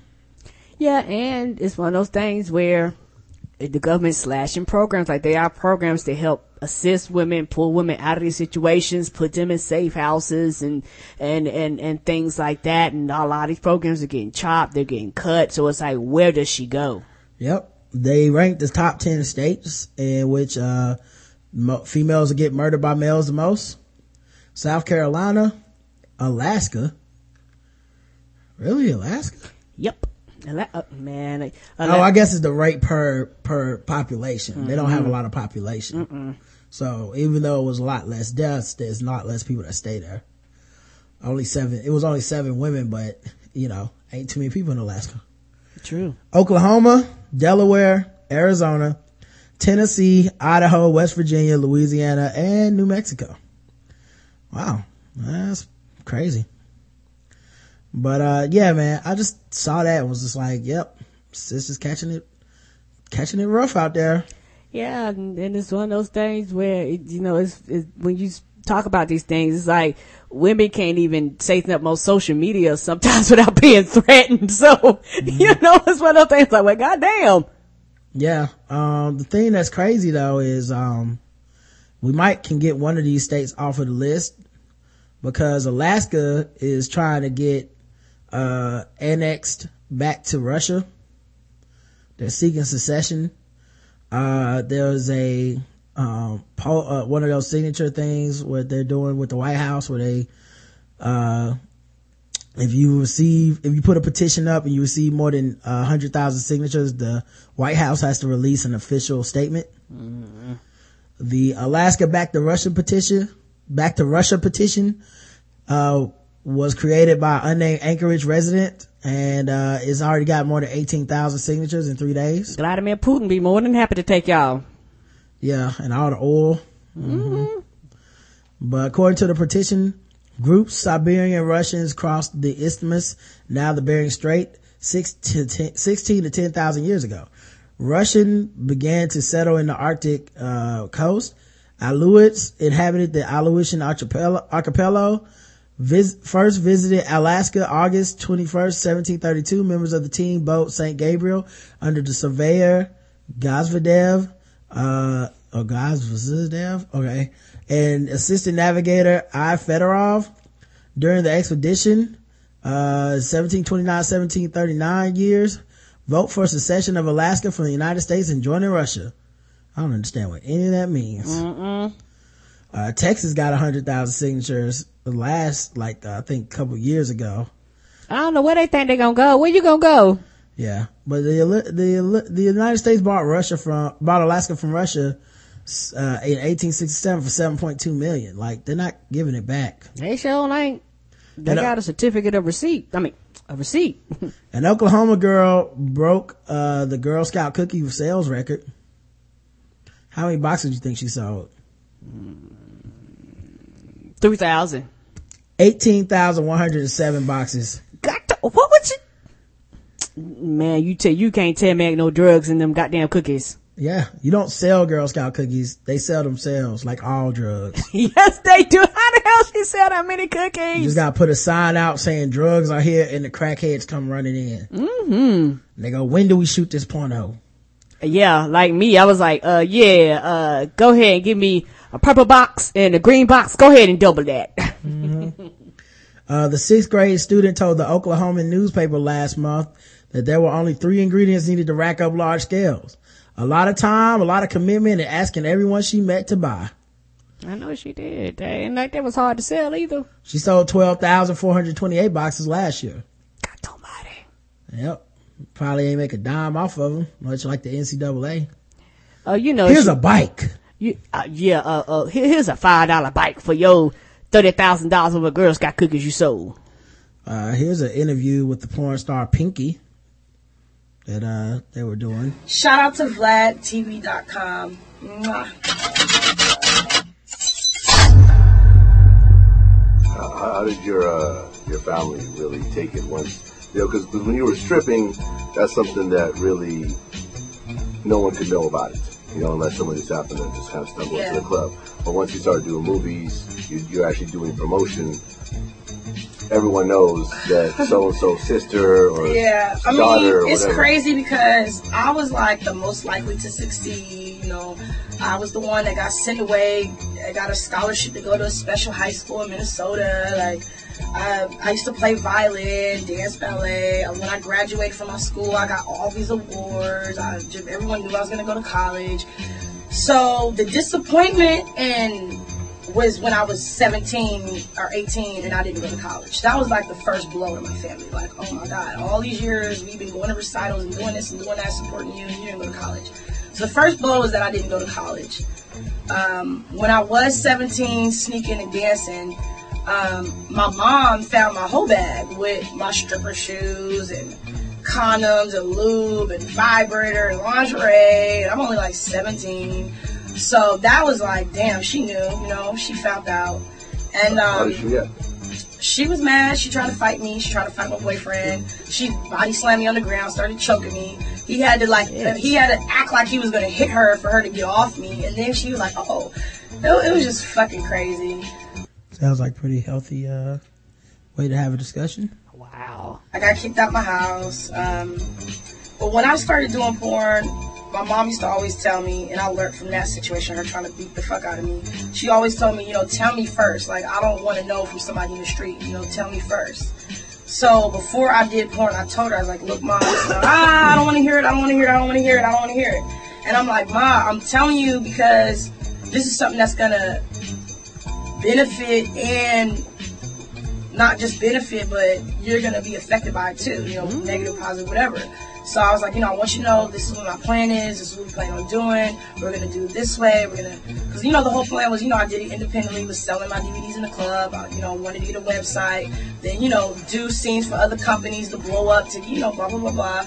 So I told her she was totally not with it. Didn't want to hear about it. She actually made herself believe in her mind that I wasn't doing porn, but I was just taking nasty pictures she never really understood until she started seeing me in the magazines and you know the little advertisements in the back or people keep mentioning my name and she'd be like, Oh my god, I can't believe you're that popular and this and that. She still don't understand the extent of how popular I am.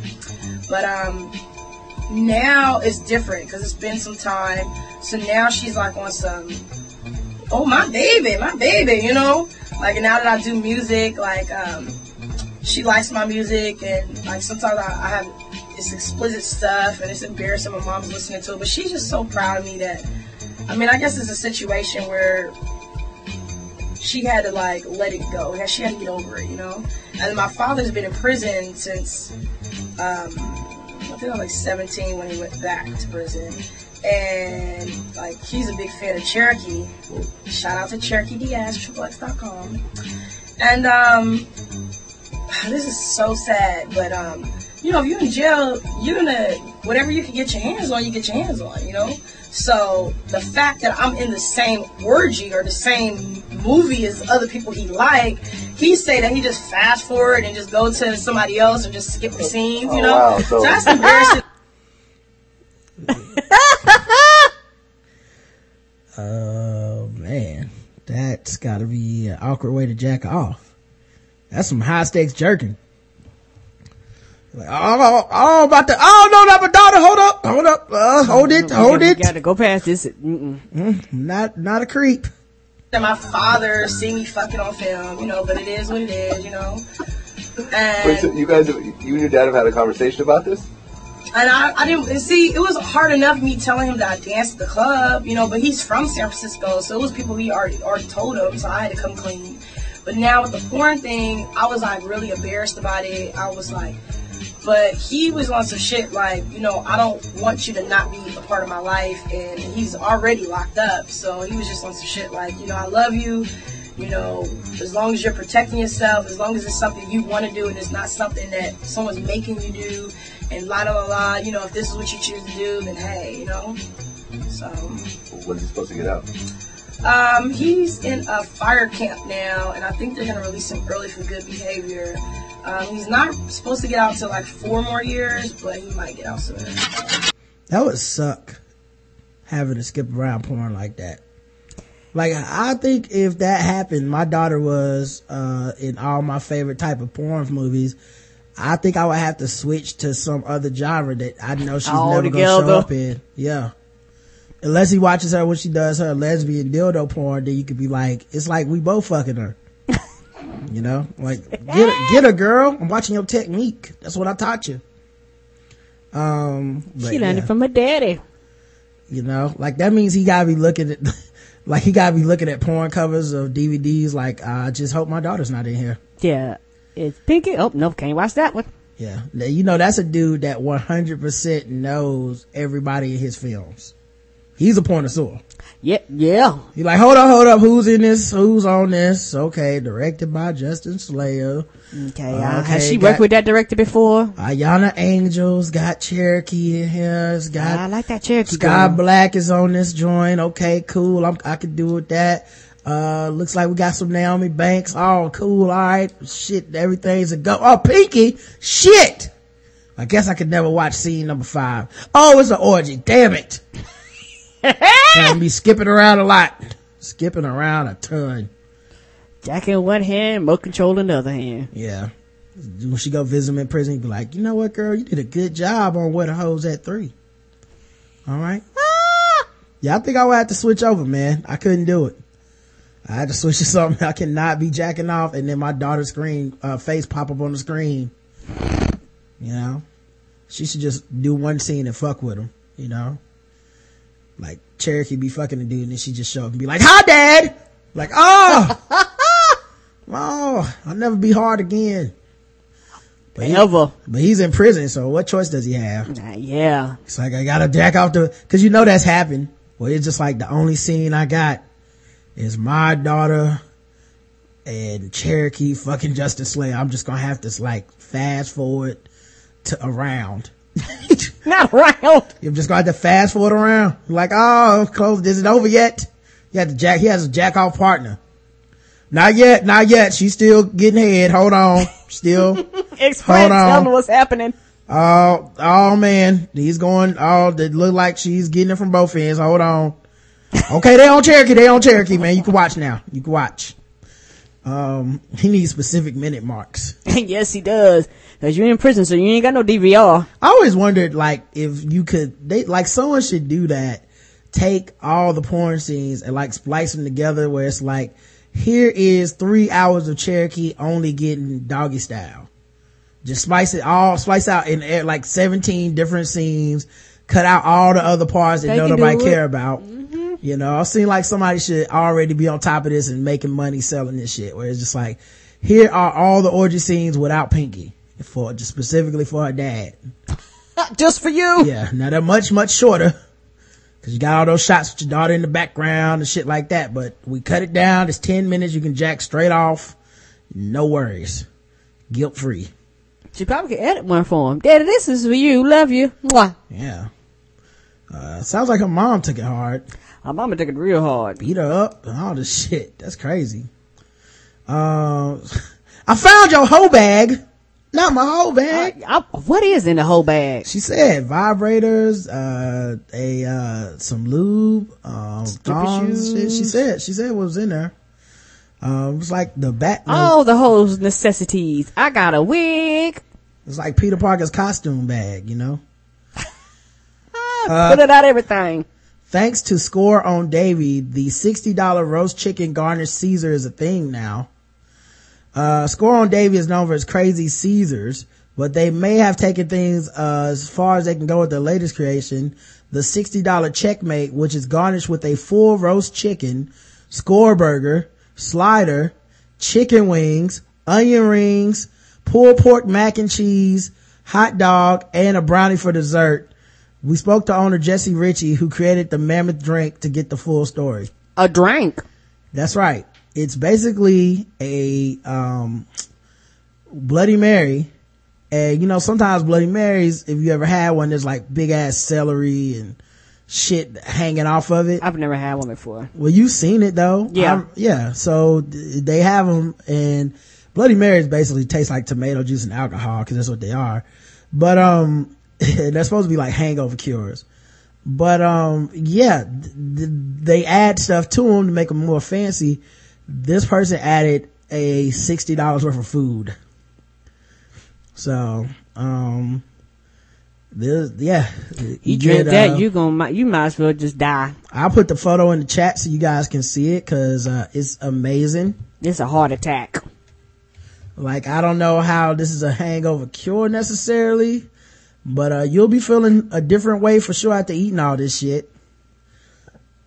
A big ass burger on top of it, Shit, you be full before you get to the fucking drink. roasted vegetables, chicken wings, like it's all kinds of shit on Sixty dollars. That's your meal and drink all combined. That's a lot of people that can eat that. Like you order that, that's for the table. Tape. Yeah.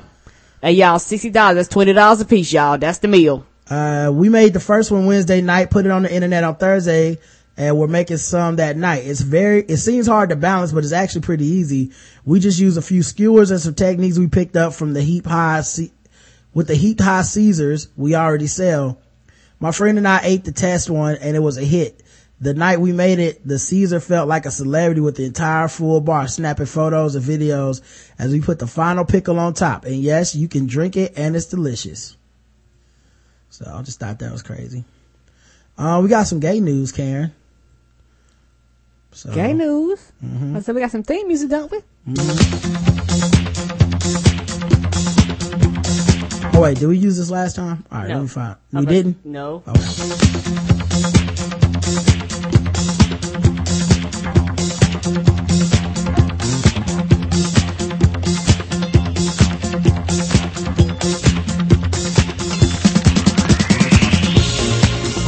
I just want to grab some sparklers now.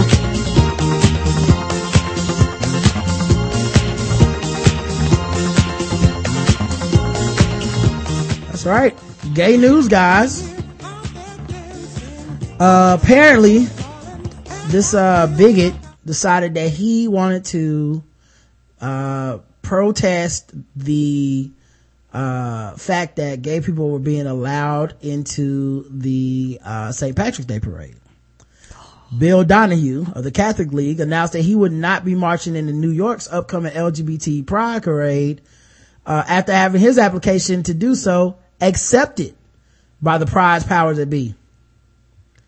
So he, he specifically said, I'm going to apply to that parade because they're going to tell me no.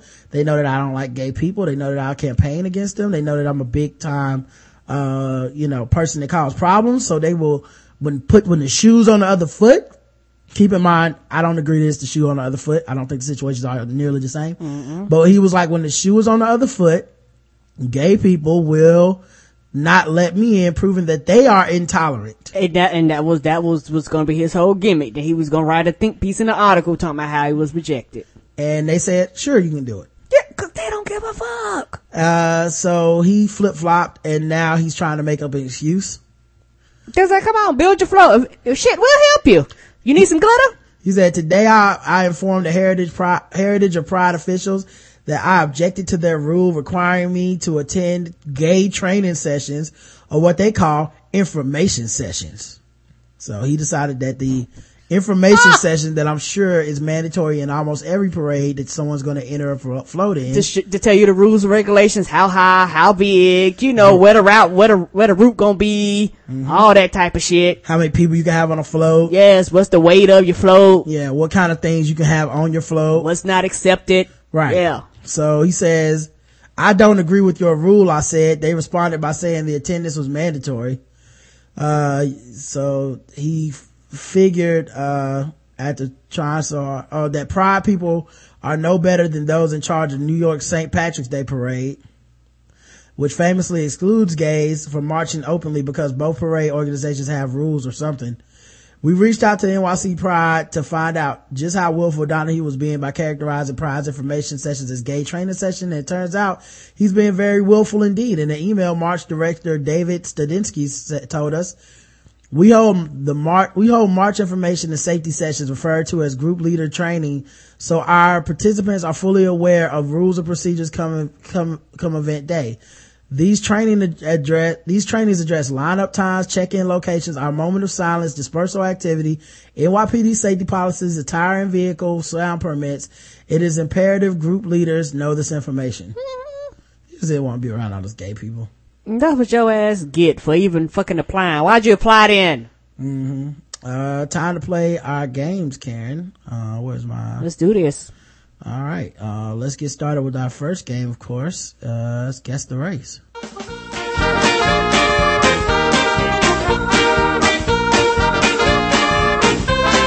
I mean, fucking with black people. Sorry. fucking with them black people. We're just fucking with them blacks. We're just fucking with, fucking with black people. That's right, guys. It's time for fucking with black people. The game where we read or play news articles from all around the globe that are fucking with us and then we assign scores from zero to 100 fucking with black people points in intervals of 25. Today's contestants, Nick Cannon and Rand Paul. Nick Cannon. Nick Cannon. How he make the list? Uh, Nick Cannon made the list, uh, because apparently he's trying to start a controversy by putting, uh, donning whiteface, Karen. That's right, Don Whiteface. The arch nemesis of Don Blackface is now on the streets. Nick Cannon has been busy promoting his new album, White People Party Music, which is set to be released April 1st. However, his latest promotion stunt may be taking his album a little too seriously. The rapper took to Instagram yesterday to share photos and video of himself He a in rapper? white face makeup, complete with blonde hair, a new wardrobe, and a skater boy accent.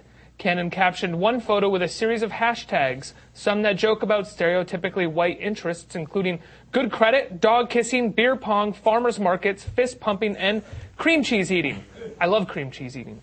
As you might imagine, Cannon's Caucasian persona, who he named Connor Smallnut, has been met with some backlash. While the majority of commenters and critics have labeled Cannon's actions as offensive, Cannon took to Twitter to defend himself, tweeting, quote, It's funny how people take themselves so seriously. People love drama. We feed off of it. Just relax and have fun. Cannon went on to tweet, quote, I love this conversation though. It's showing a lot of people's true colors. Hashtag pun intended.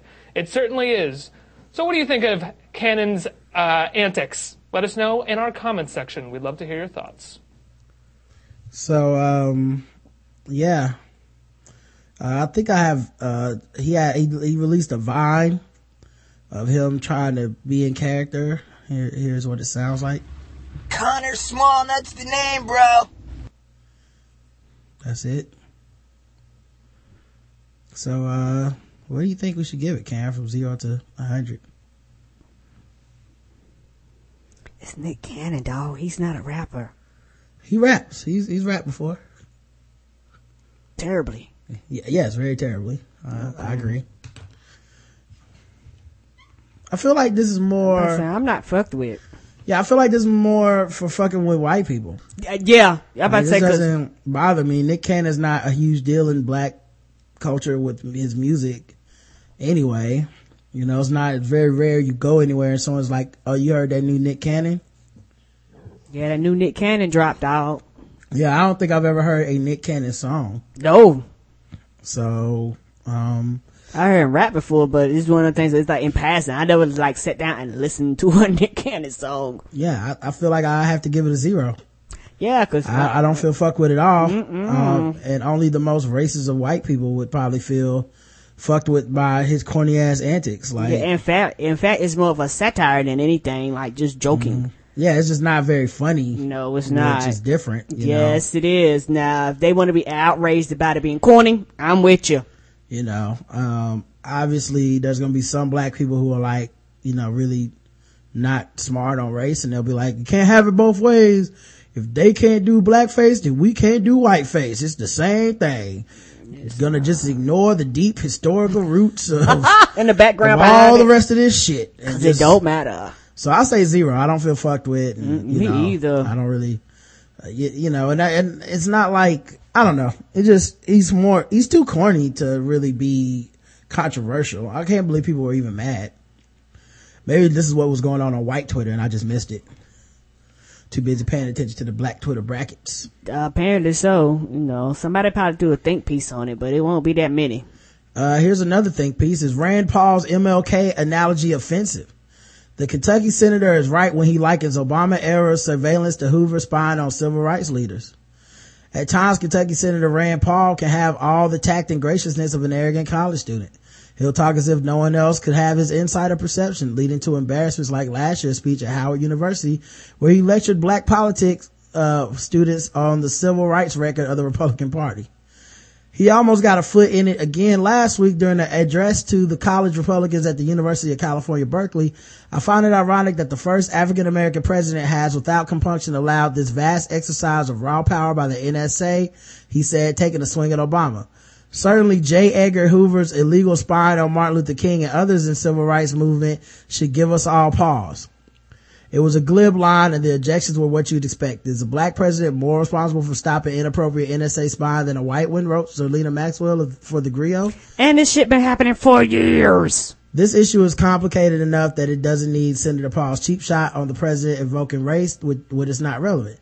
Likewise, Esalon Elias Isquith condemned Paul from white splaining Martin Luther King Jr. to the first African American president, especially since Paul's infamous attacks on 1964 Civil Rights Act. Maxwell and Isquith have a point, but so does Paul. Barack Obama is a direct product of the civil rights movement and without his hard work and sacrifices, rise to the White House couldn't have happened.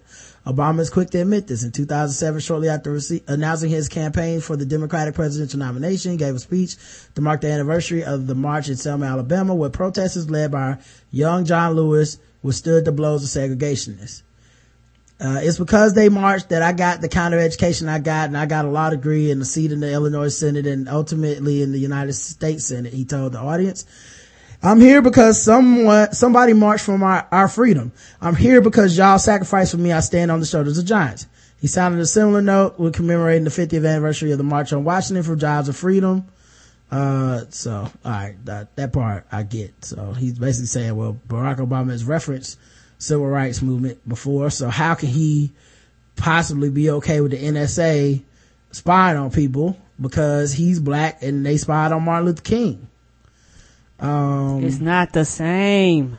yeah, I think the difference is that, um, it was, uh, a targeted harassment of Martin Luther King to try to get dirt on him so they could manipulate his, uh, stances and take him down as a civil rights leader, which as of yet does not seem what, to be what the NSA is doing. Mm-mm, they just collecting shit. Yeah, that being said, um, I, I understand this guy's point, which is that, uh, any type of absolute power in anybody's hands is going to corrupt.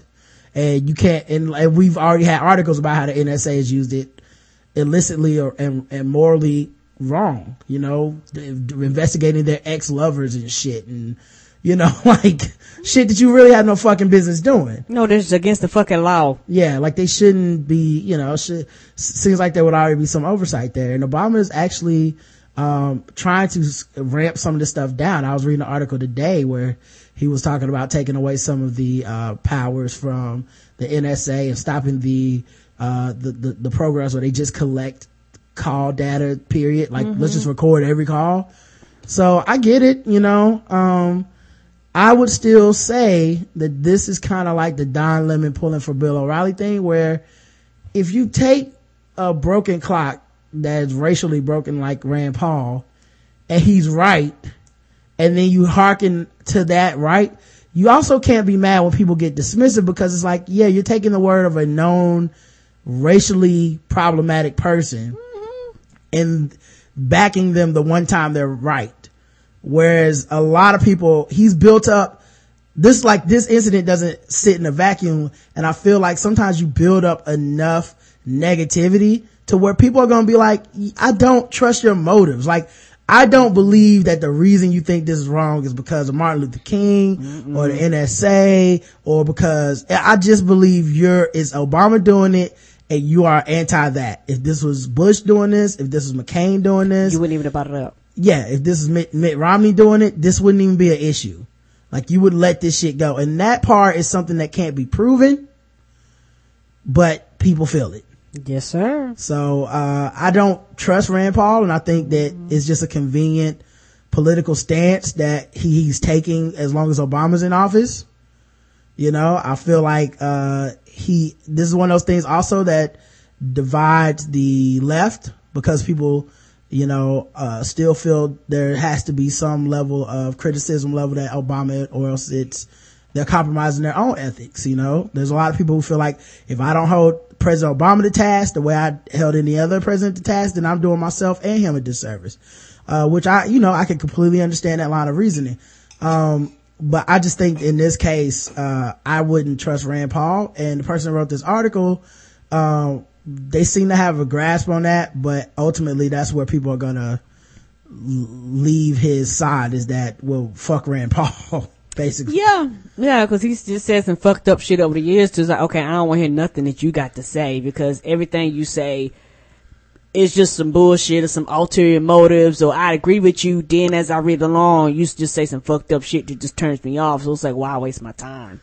Yeah. So, I mean, but I get it, man. Like I said, uh, I think that, uh, it's, uh, completely different circumstances.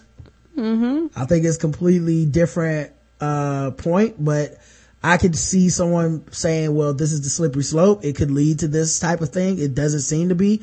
Uh, let's be honest. If Obama was wanting to run his surveillance the way the CIA did or the way J. Edgar Hoover did, uh, he would have taken down so many Republicans at this point. It would be ridiculous. If you wanted to. You know what I mean? Cause mm-hmm. he could easily get a lot of these people out of his way and it would, it would suit him to do it. It, it will help his political agenda to have opposition gone and he doesn't seem to be taking down these motherfuckers. But uh, it's still that thing where like maybe he won't, maybe the next president will. True. So it's you know I think it is a kind of a scary thing for any person to have that kind of power, and obviously that's why he's working to get the NSA to to step back on a lot of this shit. So, um, but anyway, um, I do feel fucked with because I don't trust Rand Paul, and I think even writing this article kind of does Rand Paul a service and legitimizes him in a way that really he shouldn't be. Nope. But, uh, anyway, so I don't feel a lot fucked with though, cause I can kind of see the logic. 50. Yeah, I'll give it like a 50. Probably 50. All right, let's go to the next, uh, segment here. We got to, uh, play some guess the race. Now that it's time for some guess the race. That's right, it's guess the race time. And now that it's time for some guess the race. That's right, it's guess the race time. That's right, it's time for Guess the Race, the number one game show going across all the podcast land where we listen to and or play music, I mean play articles from around the globe, and we have our audience guess the race. Uh, the audience is racist. Alright, let's go. Spartanburg, South Carolina. A Spartanburg County man is accused of hitting his girlfriend with his anger management book. ah, that's a good one. While she was accused of stabbing him with a box cutter, landing them both in jail. she should have been in class too then. Deputies said they were called to the woman's apartment Monday night where the fight broke out while watching a movie. According to deputy report, Sheila Thompson, 22, claimed Tyler Ford, 23, strangled her and threatened to kill her several times. That he put her phone in the oven so that she could not call 911 and he popped their infant daughter twice on the legs because she was crying. At one point, Thompson said Ford rolled up his anger management book and hit her with it, according to deputies. Deputies said Ford had a deep cut on his forearm while Thompson had a bump on her forehead from the fight. The report stated Ford was asking Thompson questions about their relationship and why she tries to get him angry knowing he has anger management class. But she would only shrug in response, so he hit her on the foot and then the cheek with his book. It sounds like both of these people don't need to be together. No, they Because if you know your person you live with and relationship with, father of your child, child is is having uh, anger management issues, um, and trying to get help. Obviously, he's in his class to get help, Mm-hmm. and you want to derail that for some reason. Something wrong with both of y'all. Yeah, like y'all are a very toxic situation and probably should not be around each other. Mm-hmm. because that, like something's wrong with both of you. You for egging him on and him for staying there if he's really trying to get help. Uh, true. Like this should be a sign for both of them. Like he needs to be as far away from her as he can and she needs to, uh, Yeah, leave him they- alone too because sound like they need to be together. yeah, don't all. become a statistic. You know, we just talked about how many women end up dead at the hands of their loved ones and shit because of anger issues and domestic violence. Like y'all motherfuckers do not need to be fucking with each other at all. Thompson walked outside, but Ford told her to come back in so the neighbors wouldn't call the police. But that is when she began to hit him. So he locked the door. Deputy said. The report said when he opened the door back up, she began hitting him again. He hit her in return when she, then she stabbed him. Both Ford and Thompson were arrested. Thompson was charged with criminal domestic violence high and aggravated while Ford was charged with criminal domestic violence second offense. So he must have done this before. Uh, so maybe that, maybe that's why he was, uh, already in the classes. Might, might have been mandated. But, um, yeah, that, that's a couple that just, wow. Uh, Sparta says that couple that everyone hates black, one whose home is a target for tornadoes white. Oh my. Hashtag good credit, hashtag dog kids, hashtag beer pong, hashtag farmers markets, hashtag fist pumping, hashtag cream cheese eating, hashtag racial draft. HC says, when my parents beat me, it wasn't limited to pops on the leg white. Black says Rashard. The correct answer is black. black And many of you missed it. David's black, y'all. Um, but yeah, the, they were a black couple. Um, and, uh, you know, it's just one of those times where you just like, somebody gotta leave. Can't have a baby in that situation. You know, can't have a dude that, you know, he's using the baby as an excuse to, I mean, the argument is as an excuse to hit the baby. You know, where he's like, oh, I'm mad at you and the baby won't stop crying. Now I gotta hit the baby. Like, this, like that makes no fucking sense, dog. So, No, yeah. it does not. Uh, next article. Uh, there's a woman who, uh, wait, hold on. I don't want to do this one. Say this for tomorrow. Um, let's try, uh, well, let's see. All right, here's one. Here's one.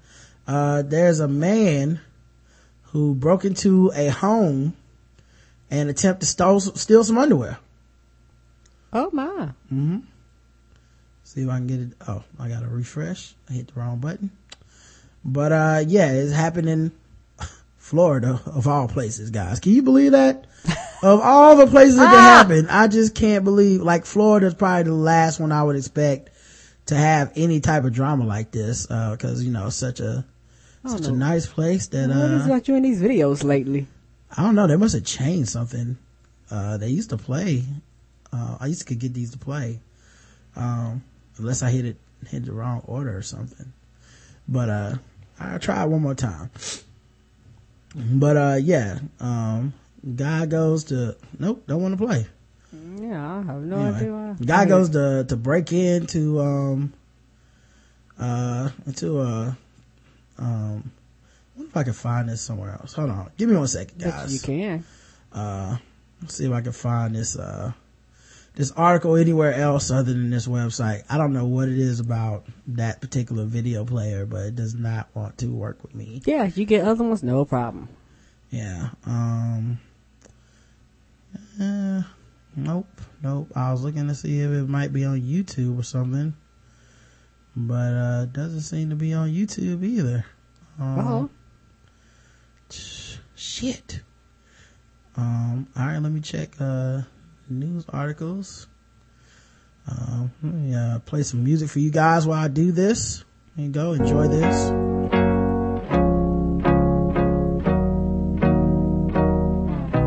Live broadcasting. And then, if you if you didn't Oh, want yeah, to get played, oh, be playing oh, yeah. all over the Oh, place. yeah, oh, yeah. Wake up, wake up. Gotta get this paper, get this cake up. Gotta do my hair, gotta put on makeup. Gotta act like I care about this fake stuff straight up. What a waste of my day.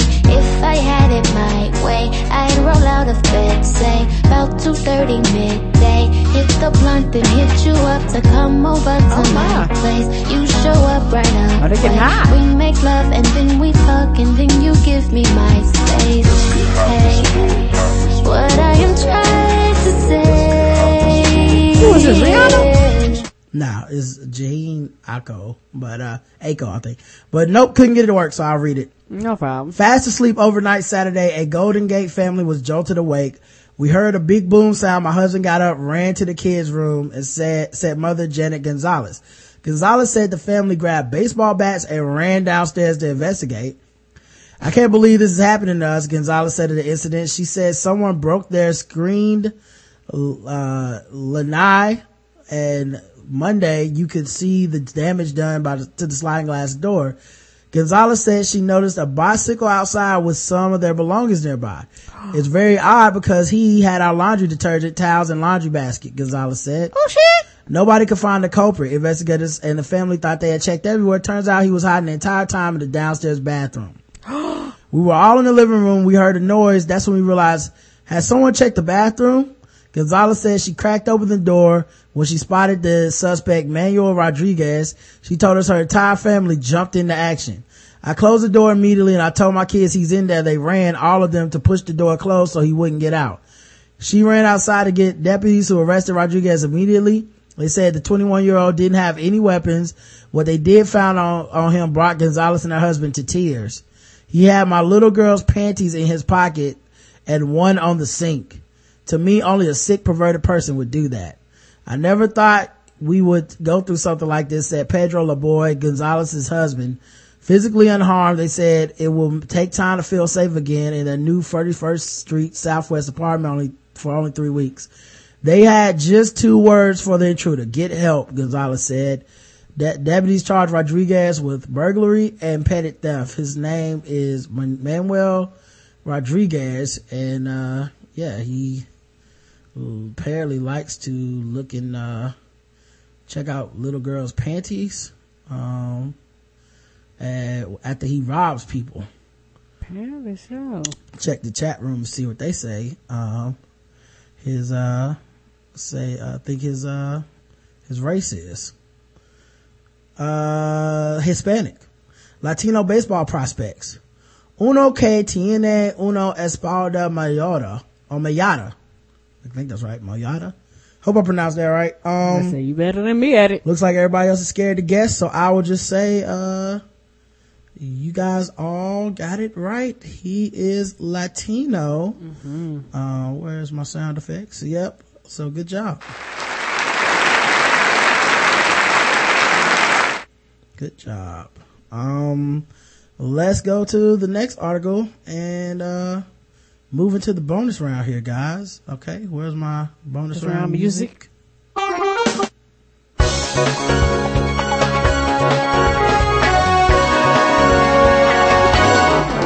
Double the points, double the race, double the points and the race. Bonus round, guys. Still guessing the race, but everything's worth double the points, double the racism, and the double the points, double the racism round of guess the race. Here we go, guys. Hope you guys aren't getting nervous. Uh, apparently, uh, there was a Cypress Hill, uh, teacher who uh, accused of sexual having a sexual relationship with a student. Um, uh, Cypress Fairbanks ISD middle school teacher is accused of having a sexual relationship with one of her students according to Harris County court documents. Corey, Cor- Corey Ann Long, Corey, oh, okay, Corey Ann Long, 43, was in a Harris County court Monday morning to face charges of sexual assault of a charge under, of a child under the age of 17 and having an improper relationship with a student at Hopper Middle School in Northwest Harris County. The investigation started when a fellow student told Hopper Middle School staff that he saw Long in a fit, male eighth grade, age 15, engaged in horseplay he thought was odd, namely the student spanking Long's backside. So he was spanking the teacher's ass. Wow. The student also saw the teacher sitting in the male student's lap, according to court documents.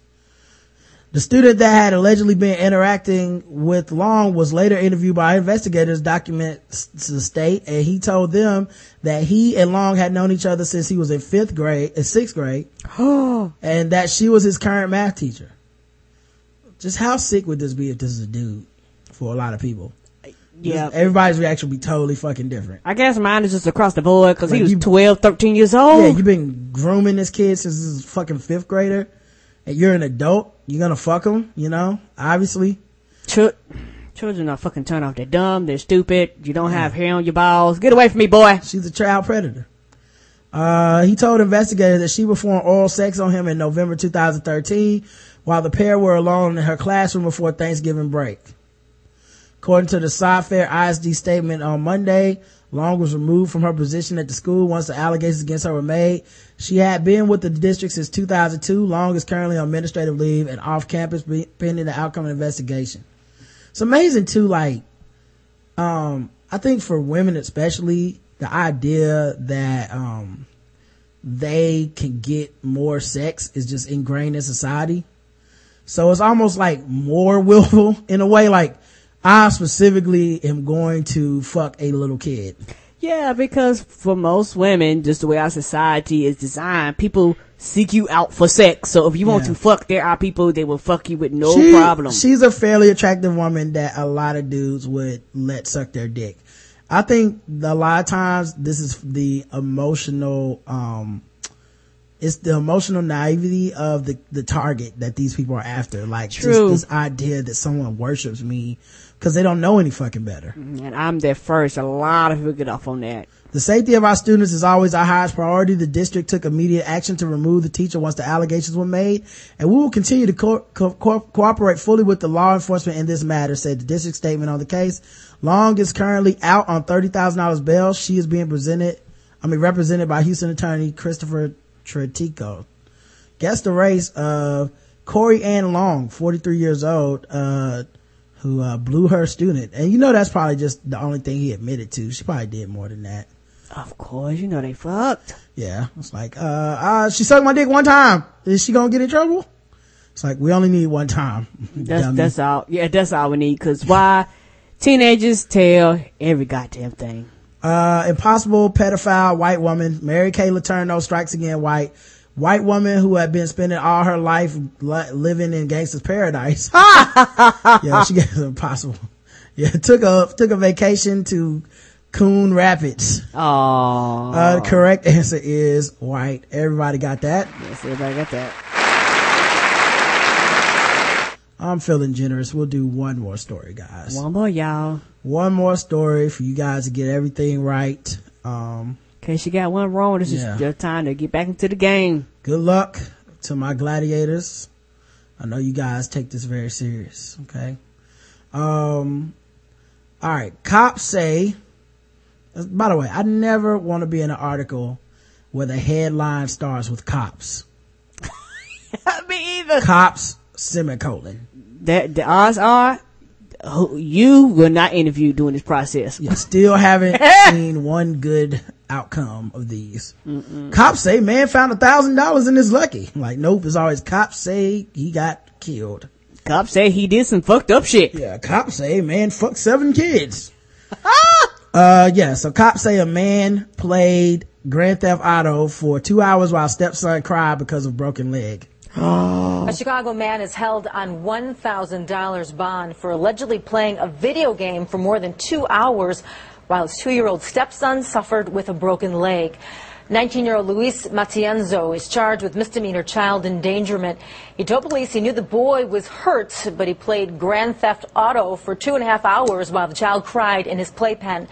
Matienzo told police he stopped playing the video game when it was time to pick up his wife and then sought medical attention for the child. It's not clear what caused the boy's injury. A Chicago man is held on $1,000 bond for allegedly playing a video.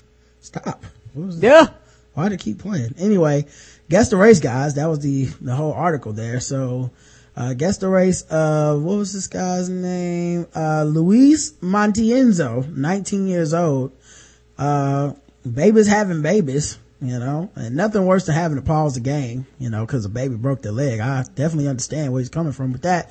Uh, but guess the race, everybody in the chat room. Yeah, the baby, the baby crying, and you like, you know what? Let me get on these hoes on this Grand Theft Auto. I'm almost done with my level. You know, I, I'm almost about to get in the helicopter. Yeah, like come on, man. You're fucking up my style. Hispanic, says Sparger. Latino who does, who don't speak, you know, English, but can curse you out online. Yeah. Uh, Latino swam from Cuba, one who was featured in the Little Cuba missions in Vice City. Italian man trying to give his stepson some of that rocky toughness and the Dos Equis man. Karen, what race would you say Luis Matienzo is? He is his. Oh, oh, wait a minute. That changes a lot right there. Well, that's the picture, Karen. I mean, what do you think about the picture? Karen is the official judge here, guys. Oh my. Mm-hmm. That look like a white dude. Karen says white, so only one of you guys got it. Yeah. Like, he'll show you the picture. He does not look Latino. That's the person who guessed white. You got, you're the only one who got it. Yeah, he gonna put the picture in there. Yeah, you guys. That name's. Latino, but that dude does not look Latino. Mm-hmm. Okay. Well, uh, that is it for, um, guess the race, guys. So hopefully you tally your votes and you see what you got. Can't leave without talking about sword ratchetness. Um, a shop assistant was so sick of two customers coming into his shop in Stokes Croft that he threatened them with a samurai sword before attacking them. Oh my. Aaron Rafik brandished the ornamental weapon and attacked a banned shopper and his friend at Ashley News too. Uh, Bristol Crown Court heard. Rafik, 23 of West Town Lane, Brizzleton, uh, Brislington, pleaded guilty to a- assault and threatening a person with a blade in October last year. Judge Alan Large told him there was a samurai sword behind the counter. Um, oh my. You took it out of its sheath. You put it in a volatile situation and with this very dangerous weapon in your hand. You charged into Mr. Christoph Drinko, cha- kicked him to the ground and he must have ha- been absolutely horrified. You kicked him and you pointed the sword at him. When Mr. Drinko came back with Martin who was trying to pay for two cans of Red Bull, you punched him in the face, dragged him out of the shop and kicked him. Oh. The judge gave Rafik a nine month jail term, suspended for two years with 200 hours uh, of unpaid work and 250 euro cost. What? He didn't even go to jail? Wow. Neil Trahorn, prosecutor, showed the incident as captured by the shop CCTV. He said Rafik is seen to pull an, at an item, remove it from a sheath, and he then walks around the corner and charges at Drinko, knocking him off his feet. Rafik then waves the sword around, bringing it across his chest and held it within centimeters of his neck. He then kicks Drinko whilst he's on the floor. Drinko then gets up on his feet and both males are ushered out of the shop by another customer. The court heard that Martin re-entered the shop. Rafik punched him in the head, made a flying leap at him and kicked him to the ground. Mike Winter A defended. flying leap. Mm-hmm. So he thought he What the hell is going on here? Yeah, he was, uh, using, Practice uh, ninjutsu or something? yeah. he was like, uh, don't make me pull out my shotgun. I'm going from the black belt. Mm-hmm. Use my shotgun technique. I'm gonna get the nine tail fox on you. Sexy jutsu. Um, uh, Mike Winter defendant said this is the final straw to break the camel's back. And all that guy wanted to do was smoke some camels. So it makes That's sense. it. And pay for some Red Bulls. Stokes Croft is an area frequented by alcoholics and drug users. It is a difficult environment to operate in. This was a most unpleasant incident with, which was out of character. Mr. Winter said the sword had belonged to his client's grandfather who had passed away some weeks prior to the incident. He said Rafiq was remorseful, ashamed, and felt he had let himself and his family down. The court heard Rafiq no longer wished to work in the shop and was now working in furniture removals where he's probably cutting people in their own house. go to adamandeve.com, code TBGWT. Go to tweakedaudio.com, code TBGWT. Get your discounts. Hook us up. Hook yourself up. We'll be back tomorrow at seven. So until then, I love you. You do, baby. Mwah.